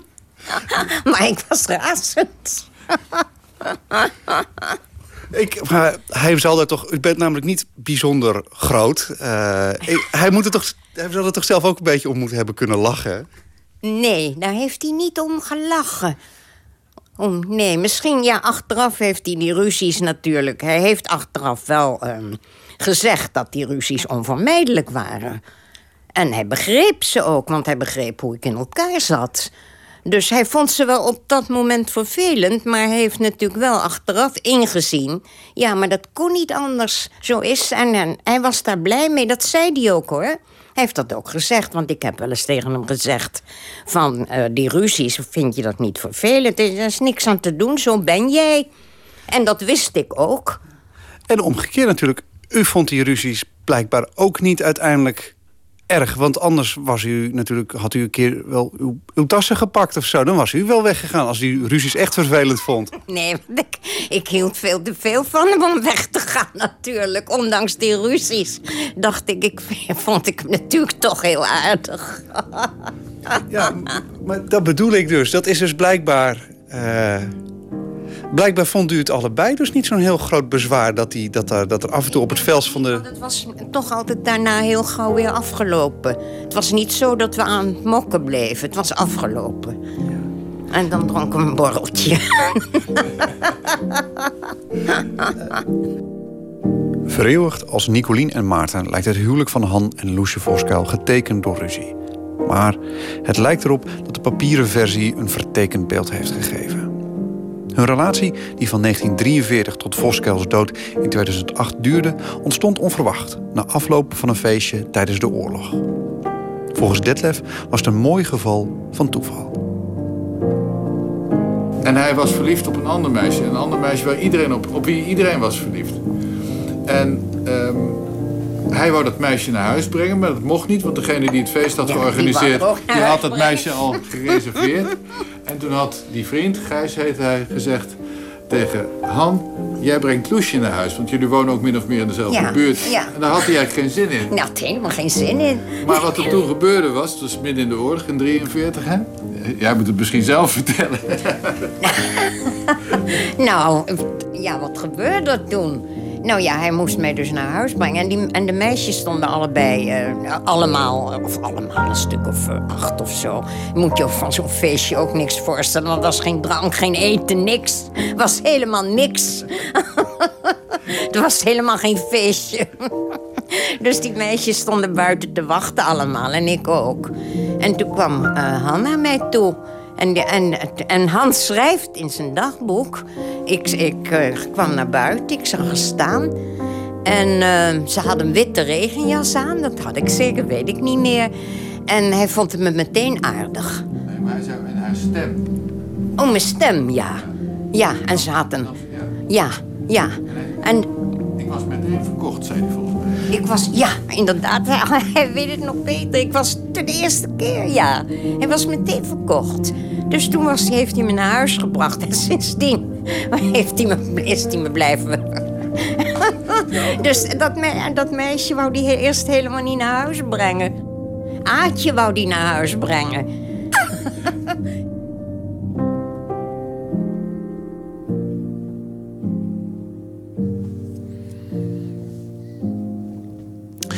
Detlef van Heest en Loesje Voskuil in gesprek met Maarten Westerveen. Het boek Ik ben ik niet is verschenen bij uitgeverij Oorschot.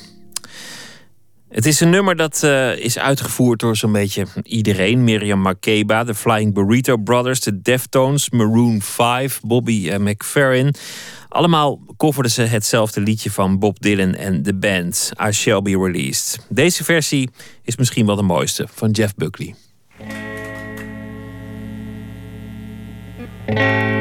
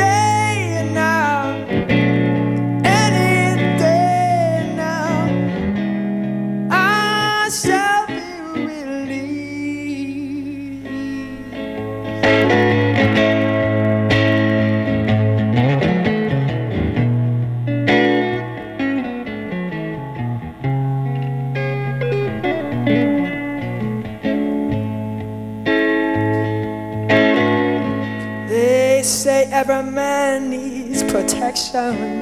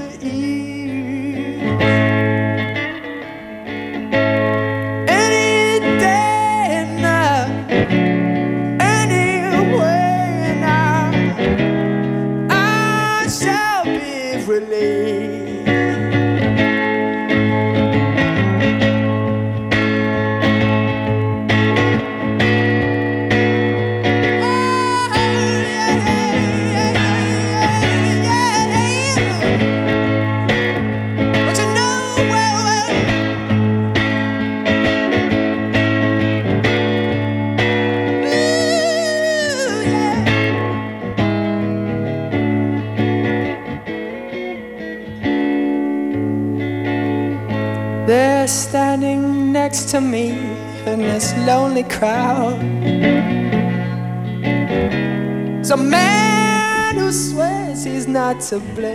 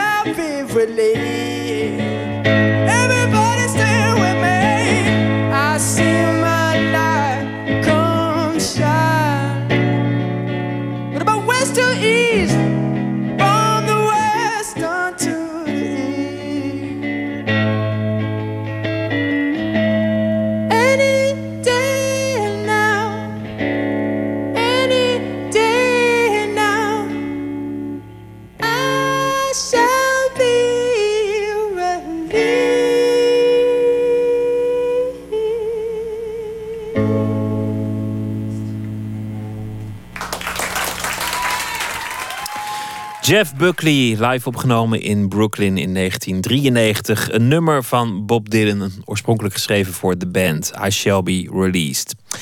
In de rubriek Door de Nacht vragen we mensen wat zij s'nachts uitspoken als de slaap niet wil komen, hoe ze zichzelf door de nacht heen slepen of wat hen dan wel door de nacht heen sleept.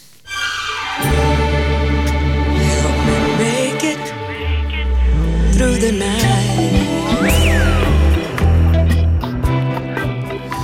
En deze wat eh, wijdlopig geformuleerde vraag eh, stelden wij vandaag aan beeldend kunstenaar Sarah van Sonsbeek. In 2006 eh, studeerde ik af aan de Rietveld Academie. En overdag werkte ik als architect. Dus echt veel slaap kreeg ik sowieso al niet. Maar het werd eigenlijk nog verergerd door mijn vreselijke buren. Want ik lag daar dus s'nachts te piekeren over mijn baan, over die Rietveld Academie die eigenlijk niet lukte. En precies dan gingen mijn vreselijke bovenburen uh, ruzie maken met elkaar om te beginnen en elkaar uitschelden. Jij met je rotkop, enzovoort, enzovoort. Ik dacht, gaat dat wel goed daarboven? Maar dan legden ze het weer bij met uh, nou ja, allerlei geluiden die ik liever niet thuis wilde brengen. En daarna gingen ze dan een vechtfilm kijken. Dus eigenlijk al piekerend niet kunnen slapen, heb ik toen misschien wel mijn eerste kunstwerk bedacht. En dat heeft me, nou ja, je zou kunnen zeggen, dat heeft me door de nacht geholpen.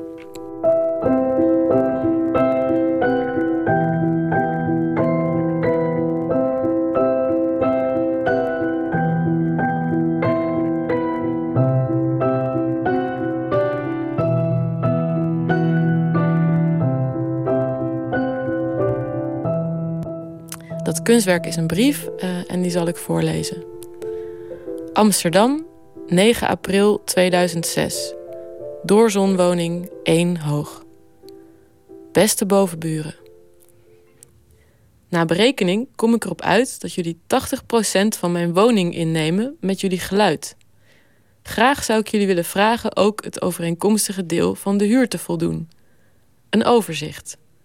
Totale huur 500 euro.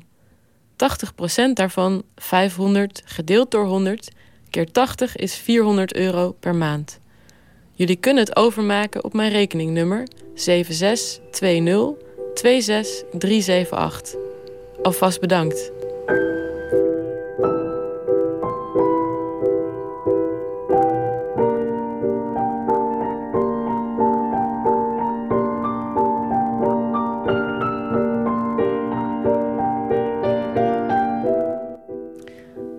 Gekke was, iedereen vraagt natuurlijk... en heb je een antwoord gekregen of heb je ooit nog het geld gezien? Allebei niet. Nooit een antwoord, nooit het geld gezien.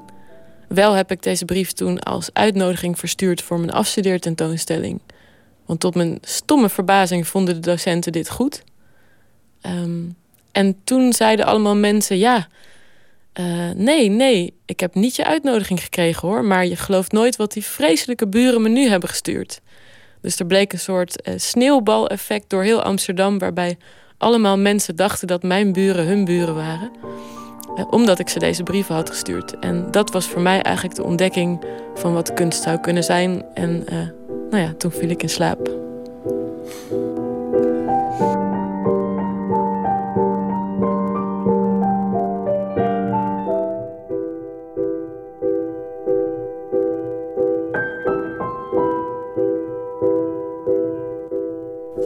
Ik weet dat uh, ik ook het geluid wilde opnemen.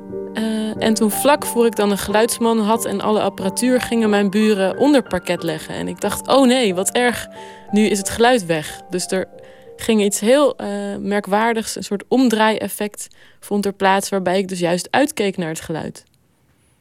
En later dacht ik ook, misschien waren het wel helemaal niet die buren... maar zitten die buren eigenlijk in je hoofd. Want elk nieuw huis waar ik kwam wonen hoor ik wel vreemde geluiden. Misschien is dat wel de conclusie dat je buren eigenlijk in je hoofd wonen en dus helemaal niet uh, naast je huis.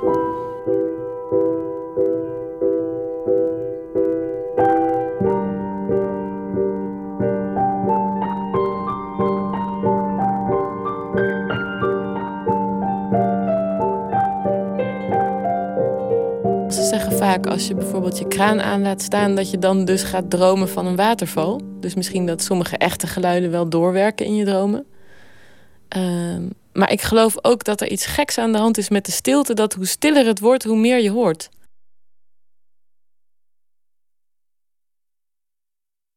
Dus misschien is het wel niet aan te raden om in een heel stille omgeving te slapen of daar überhaupt naar te streven. Maar is het wel beter om ons gewoon neer te leggen bij de kleine geluiden van het huis, die, die eigenlijk jouw stilte zijn.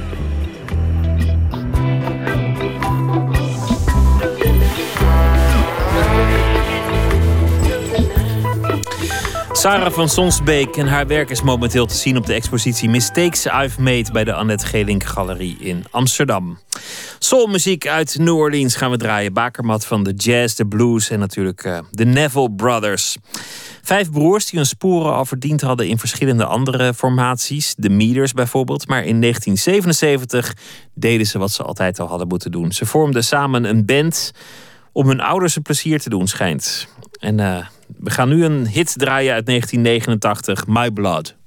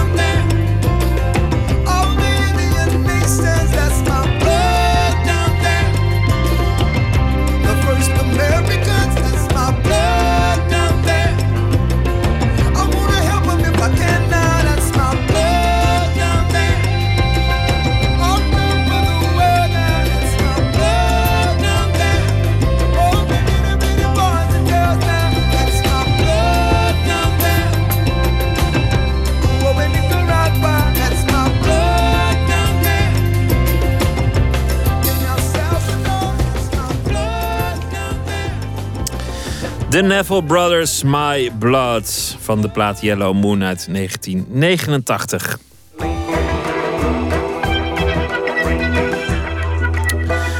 U luistert naar de VPRO op Radio 1. Een viering van de liefde en van het leven. Zo noemt regisseur Paul Koek het stuk. Koeks gezelschap, de Veenfabriek, speelt dat sinds dit weekend samen met de zangers van de Reisopera uit Enschede en met de muzikanten van Combattimento. Het ging op Valentijnsdag niet toevallig in première, omdat de geliefde van Midsomernachtsdroom van Shakespeare de hoofdrol spelen in The Fairy Queen. Botte Jellema ontmoet regisseur Paul Koek en muzikaal leider Manoy Kamps in Enschede.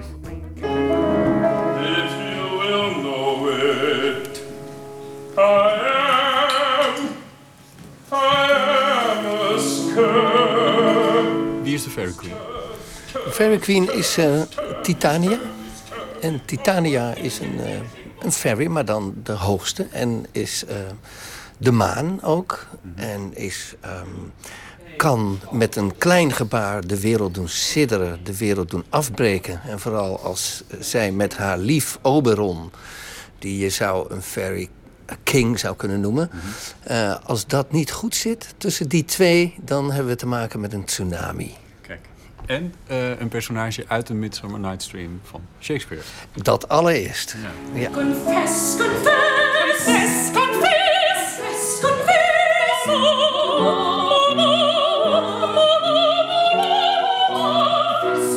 Het is een, een semi-opera, staat er nou op jullie? Wat is, wat is een semi-opera? Wat er in de tijd van Purcell net een opkomend genre was. Ja, Henri Purcell is dus de schrijver van... eh, ja, van de componist. Fairy zou je Queen, kunnen zeggen. Ja, die leefde ongeveer 100 jaar later dan Shakespeare. De tijden waren veranderd, uh, vorstenhuizen waren omgevallen en dergelijke. Dus de, nou ja, smaak en uh, entertainment had een heel andere plek in de, in de samenleving. En een semi-opera was iets wat ze toen uitvonden... omdat ze eigenlijk vonden dat je als geloofwaardig personage op het toneel niet kon zingen. Maar ze wilden wel ook gewoon geloofwaardige verhalen vertellen. Maar ze hielden ook heel erg van muziek. Dus toen hebben ze een soort tussenvorm uitgevonden... waarbij je en een toneelstuk speelt... maar daar ook een soort uh, intermezzi, uh, intermezzi bij schrijft. Heel, heel plat gezegd, het genre semi-opera is een acte toneelstuk... en dan een soort kantate van 20 minuten, 25 minuten. En dan weer een acte. Dus het is heel erg om en om. In actes, daarin zit de tekst? Ja, een acte toneelstuk, dat is gewoon een bedrijf.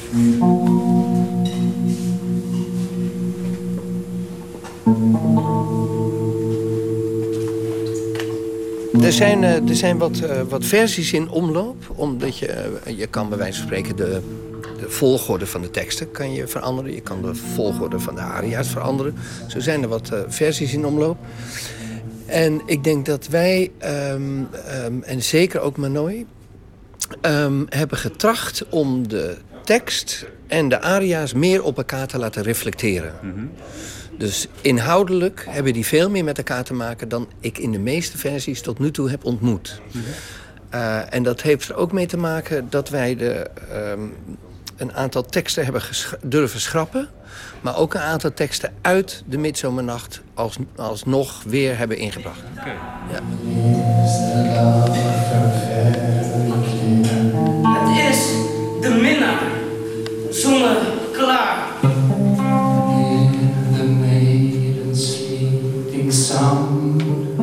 Het is, wel, het, is wel, het is wel heel tof om met acteurs en zangers uh, op het toneel te staan. En dan uh, gemaakt en bedacht uit die tijd. Uh, we deden het wel vaker. En nu opeens um, heb ik te maken met een... Um, nou ja, het compartimento, maar nooit de zangers en de acteurs. En dan krijg je een soort... Soort als dat op elkaar valt, hè, om het zo maar even te noemen... dan dat wordt een enorme kracht. Hmm. Dat wordt echt een enorme kracht. En ik vind dat fantastisch. En dan met die breekbare uh, muziek, uh, want dat vind ik het... Um, ja, dat is, wel, dat, is wel, dat is wel dat je dat mag doen een keertje in je leven. Jezus, dat is wel echt te gek hoor.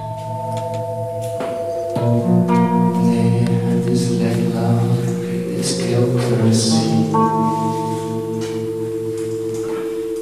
zijn in feite uh, drie groepen die op het uh, podium terecht zijn gekomen. Dat is uh, de Nationale Reisopera. wat voor gezelschap is dat eigenlijk? Kun je dat kort uitleggen, Manoy? Um, ja, de Nationale Reisopera is na de Nederlandse opera, wat, wat in Amsterdam gevestigd is, eigenlijk het grootste operagezelschap van Nederland. Uh, met als grote verschil tussen de twee huizen dat de Nederlandse opera echt vast zit, zullen we zeggen, in, het, in de Stopera en het muziektheater. En de reisopera, de naam zegt het al, uh, toerende producties maakt. Ja. En, in, vanuit Enschede opereert, waar ja. we nu ook zijn, waar jullie deze ja. productie ja. opzetten. Dat is de thuisbasis. Hier is het ook ooit gestart onder een andere naam. Opera Forum heette het toen. Maar de reisopera is enorm gekort in de bezuinigingen. Dus dit is eigenlijk het eerste seizoen van hun doorstart, zou je kunnen zeggen. En um, tot nu toe worden ze erg goed ontvangen. eh, met als het ware de nieuwe gedaante die ze hebben aangenomen. Met een nieuwe cast van eh, zangers, de jongere zangers dan ze voorheen in het ensemble hadden. Ze hebben eigenlijk geen eigen koor meer. Dus daarom werken we ook samen met eh, een koor hier uit de regio, Consensus Oké, dus Vocalis. Eigenlijk heb je nog een vierde groep Eigenlijk nog een vierde groep. Ja, er zit eigenlijk nog een koor bij, ja. Ja, als, eh, als, als bestaand eh, eh, geheel. Ja. En dan, dus dan heb je de, de Nationale Reisopera, dat koor, eh, het Combattimento. Dat, Ja. is een, eh, dat is een ensembleorkest. Ja, klopt. Ja, Hoeveel muzikanten heb je dan? We hebben er 18, 18, 18 muzikanten. Een redelijk, redelijk compleet orkest. eh, Ja, zeker. Ja. Een, een compleet barokorkest. En de Veefabriek. Met de acteurs Veefabriek. en alles erop en Ja. Nou, ja, ik, ik denk echt dat we met uh, Menode bij 52, volgens mij zijn het 52 op toneel. En ze zijn ook allemaal op toneel. We hebben iets heel raars bedacht. Ik heb eh, die Midsomernachtstroom eh, heb ik eh, ooit ook zelf gespeeld.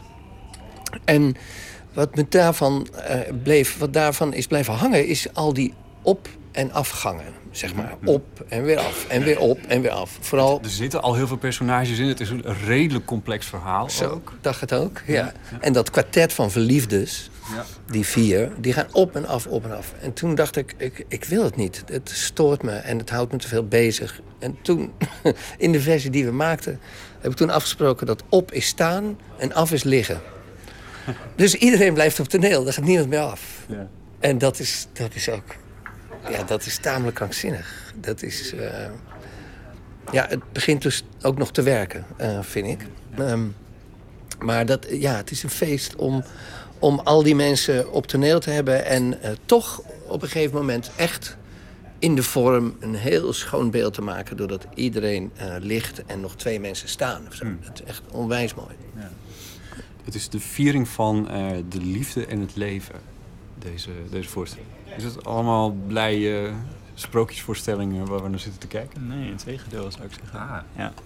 Natuurlijk is het sprookjesachtig en natuurlijk moet je, wordt je geloof, ja, eh, je, je fantasie wordt eh, heel erg aangesproken. Maar het gaat wel echt, eh, het gaat wel echt diep. Het gaat echt over, over de mensheid, over de samenleving, over, ehm, over dingen die uit hun verband gerukt worden, over fout, mensen, men, ja, sowieso, eh, het- Paul noemde het woord al, de, de kracht van de natuur in een samenleving die eigenlijk daar geen plek meer voor heeft. Dus eh, er hoeft maar een kleine aardbeving te zijn in Groningen en heel Nederland staat op zijn kop, bij wijze van spreken. Laat staan een tsunami of eh, iets nog ergers. Hoe zit dat in het stuk? Ehm, nou, je zou kunnen zeggen, ehm, de- dus Oberon en Titania, de twee veeën, die hebben, een, eh, die, die, ja, die hebben misschien voortdurend, maar in ieder geval voor het stuk begonnen is, hebben ze weer ruzie gekregen, omdat Titania heeft een jongetje geadopteerd. En Oberon wil, wil dat jongetje voor zijn eigen leger of wat dan ook. En daardoor hebben ze ruzie. En Titania zegt op een gegeven moment ergens in de eerste helft, eh, door die ruzie is alles, staat alles op zijn kop. De seizoenen zijn dooreen gesmeten. eh, de, de springtij staat, is verkeerd. De maan en de zon zijn van plaats verhaald. Nou, het is een hele lange, intense monoloog. En eh Purcell heeft dat overigens ook opgepakt in zijn manier waarop hij dat stuk eh, maakt. Omdat dat die plek van die seizoenen ook muzikaal ehm, uitgebeeld is. Of op een gegeven moment is dat weer in orde. Maar ehm, nou ja, dus die natuur is dan eigenlijk de metafoor, zou je kunnen zeggen. En ik kijk nu ook weer even naar Nee, Paul. ja. Voor, voor de samenleving die ontwricht is door allerlei krachten van buitenaf Ja. en van binnenuit. Nog erger. Ja. Ehm, en in, dat, in de personen van die vier geliefden, dus twee jongens, twee meisjes, eh, waar hun hele leven een nacht lang op, op, zijn, op zijn kop staat. Eh, want één meisje is verliefd op iemand, maar moet van haar vader met iemand anders trouwen. En dan gaan ze in het bos, eh, willen ze vluchten. En dan eh, is er iets met, met toversap, waardoor ze op de verkeerde verliefd worden. Nou, Kortom, het de complete Shakespeare. het is precies, Ja, eh, precies je kunt het niet meer volgen op een gegeven moment. Maar eh, op een gegeven moment is het dus zo dat het meisje wat aan het begin alles had, alles kwijt is. En een meisje wat eigenlijk verliefd was, echt verliefd was op iemand, die haar gewoon niet moest, die, die denkt van ja, nu zijn ze allemaal tegen mij. Want iedereen gedraagt zich anders en ze is helemaal reddeloos verloren. Dus eh, ik denk dat iedereen zich daar in zekere zin op een gegeven moment wel in zou kunnen herkennen. Niet misschien concreet in de situatie, maar in, in verbijstering van wat gebeurt er nu toch. De kracht En, van de liefde. Ja. En, en, en het, ehm, De negativiteit. de negativiteit van, eh, van, van die kracht die je nodig hebt om de liefde werkelijk eh, door je lichaam te laten eh, glijden, zou je kunnen zeggen. maar het, is. Het is ehm, we baseren ons een klein beetje op het boek De Terugkeer van de Eros van, ehm, van die heer Bayong Chulhan. Eh, en dat is, een, dat is een heel interessant boek waarbij hij praat over dat kinderlijke verlangen, eh, dat consumerende kinderlijke ver- verlangen... wat iedere keer op ons wordt geprojecteerd in de samenleving... waardoor we alles moeten willen kopen. Een auto ziet eruit als een, als een heel leven. Dat is niet meer een auto, nee, dat is een leven. belevenis koop je, een alles, belevenis, al die dingen. Dat daarmee de liefde eigenlijk veel te kort wordt gedaan. Omdat de liefde geen tegenkant meer krijgt. En dat eh, de enige tegenkant eh, die die liefde heeft, is, ehm, zou je kunnen zeggen, gewoon ehm, de plastieke kant van porno. Zou, zou je kunnen zeggen. En ehm, dat, dat, eh, dat stelt hij aan de kaak. Dat vindt, hij, dat vindt hij echt een hele slechte samenleving eigenlijk. En ik ben het daar voor een groot deel ook wel mee eens. En die, die filosoof zit ook wel ergens in het stuk, vind ik. In het concept wat we hebben. Ja.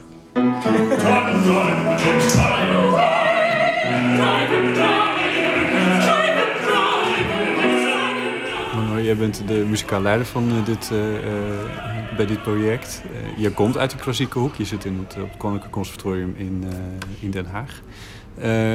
Was je naar de Veenfabriek geweest voordat je deze productie deed?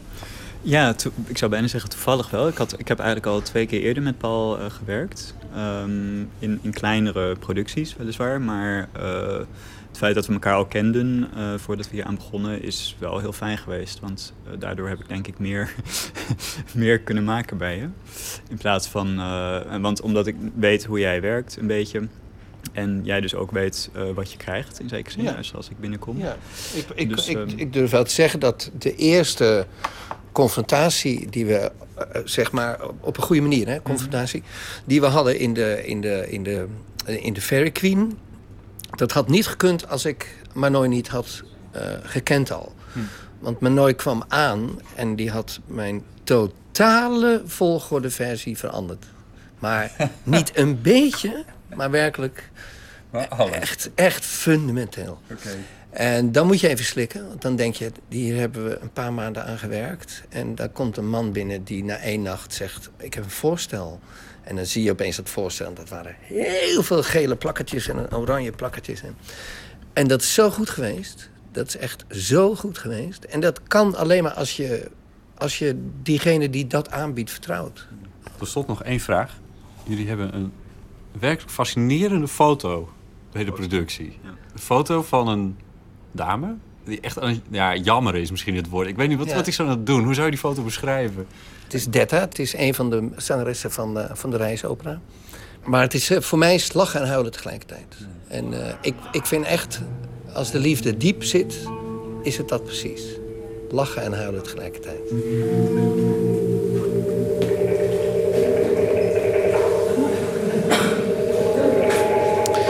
Regisseur Paul Koek en muzikaal leider Manoy Kamps over hun productie The Fairy Queen. Een samenwerking tussen muziektheatergroep De Veenfabriek en operagezelschap Reisopera ging afgelopen weekende in Enschede in première en reist de komende weken door het land. En daarmee zijn we aan het einde gekomen van deze aflevering van Nooit meer slapen. Morgen zijn we er weer na middernacht. En dan gaan we praten met de leden van The X. Een band die al 30 jaar op weg is. 30 jaar toert door Frankrijk, door Engeland, door Ethiopië. Overal zijn ze geweest en ook in muzikaal opzicht hebben ze heel wat wegen afgelegd. Ooit begonnen als punkertjes zijn ze terechtgekomen in de Afrikaanse muziek, in de jazz, de experimentele muziek. Een uh, roemrucht verhaal en dat komen ze morgen, als het goed is, uh, vertellen in Nooit meer slapen. U kunt ons mailen als u dat wilt, nooit meer slapen, vpro.nl of bereiken via Twitter, vpro-nms. Dit was het voor vannacht. Graag tot morgen. Ik wens u nog een hele mooie nacht en morgen een fijne dag.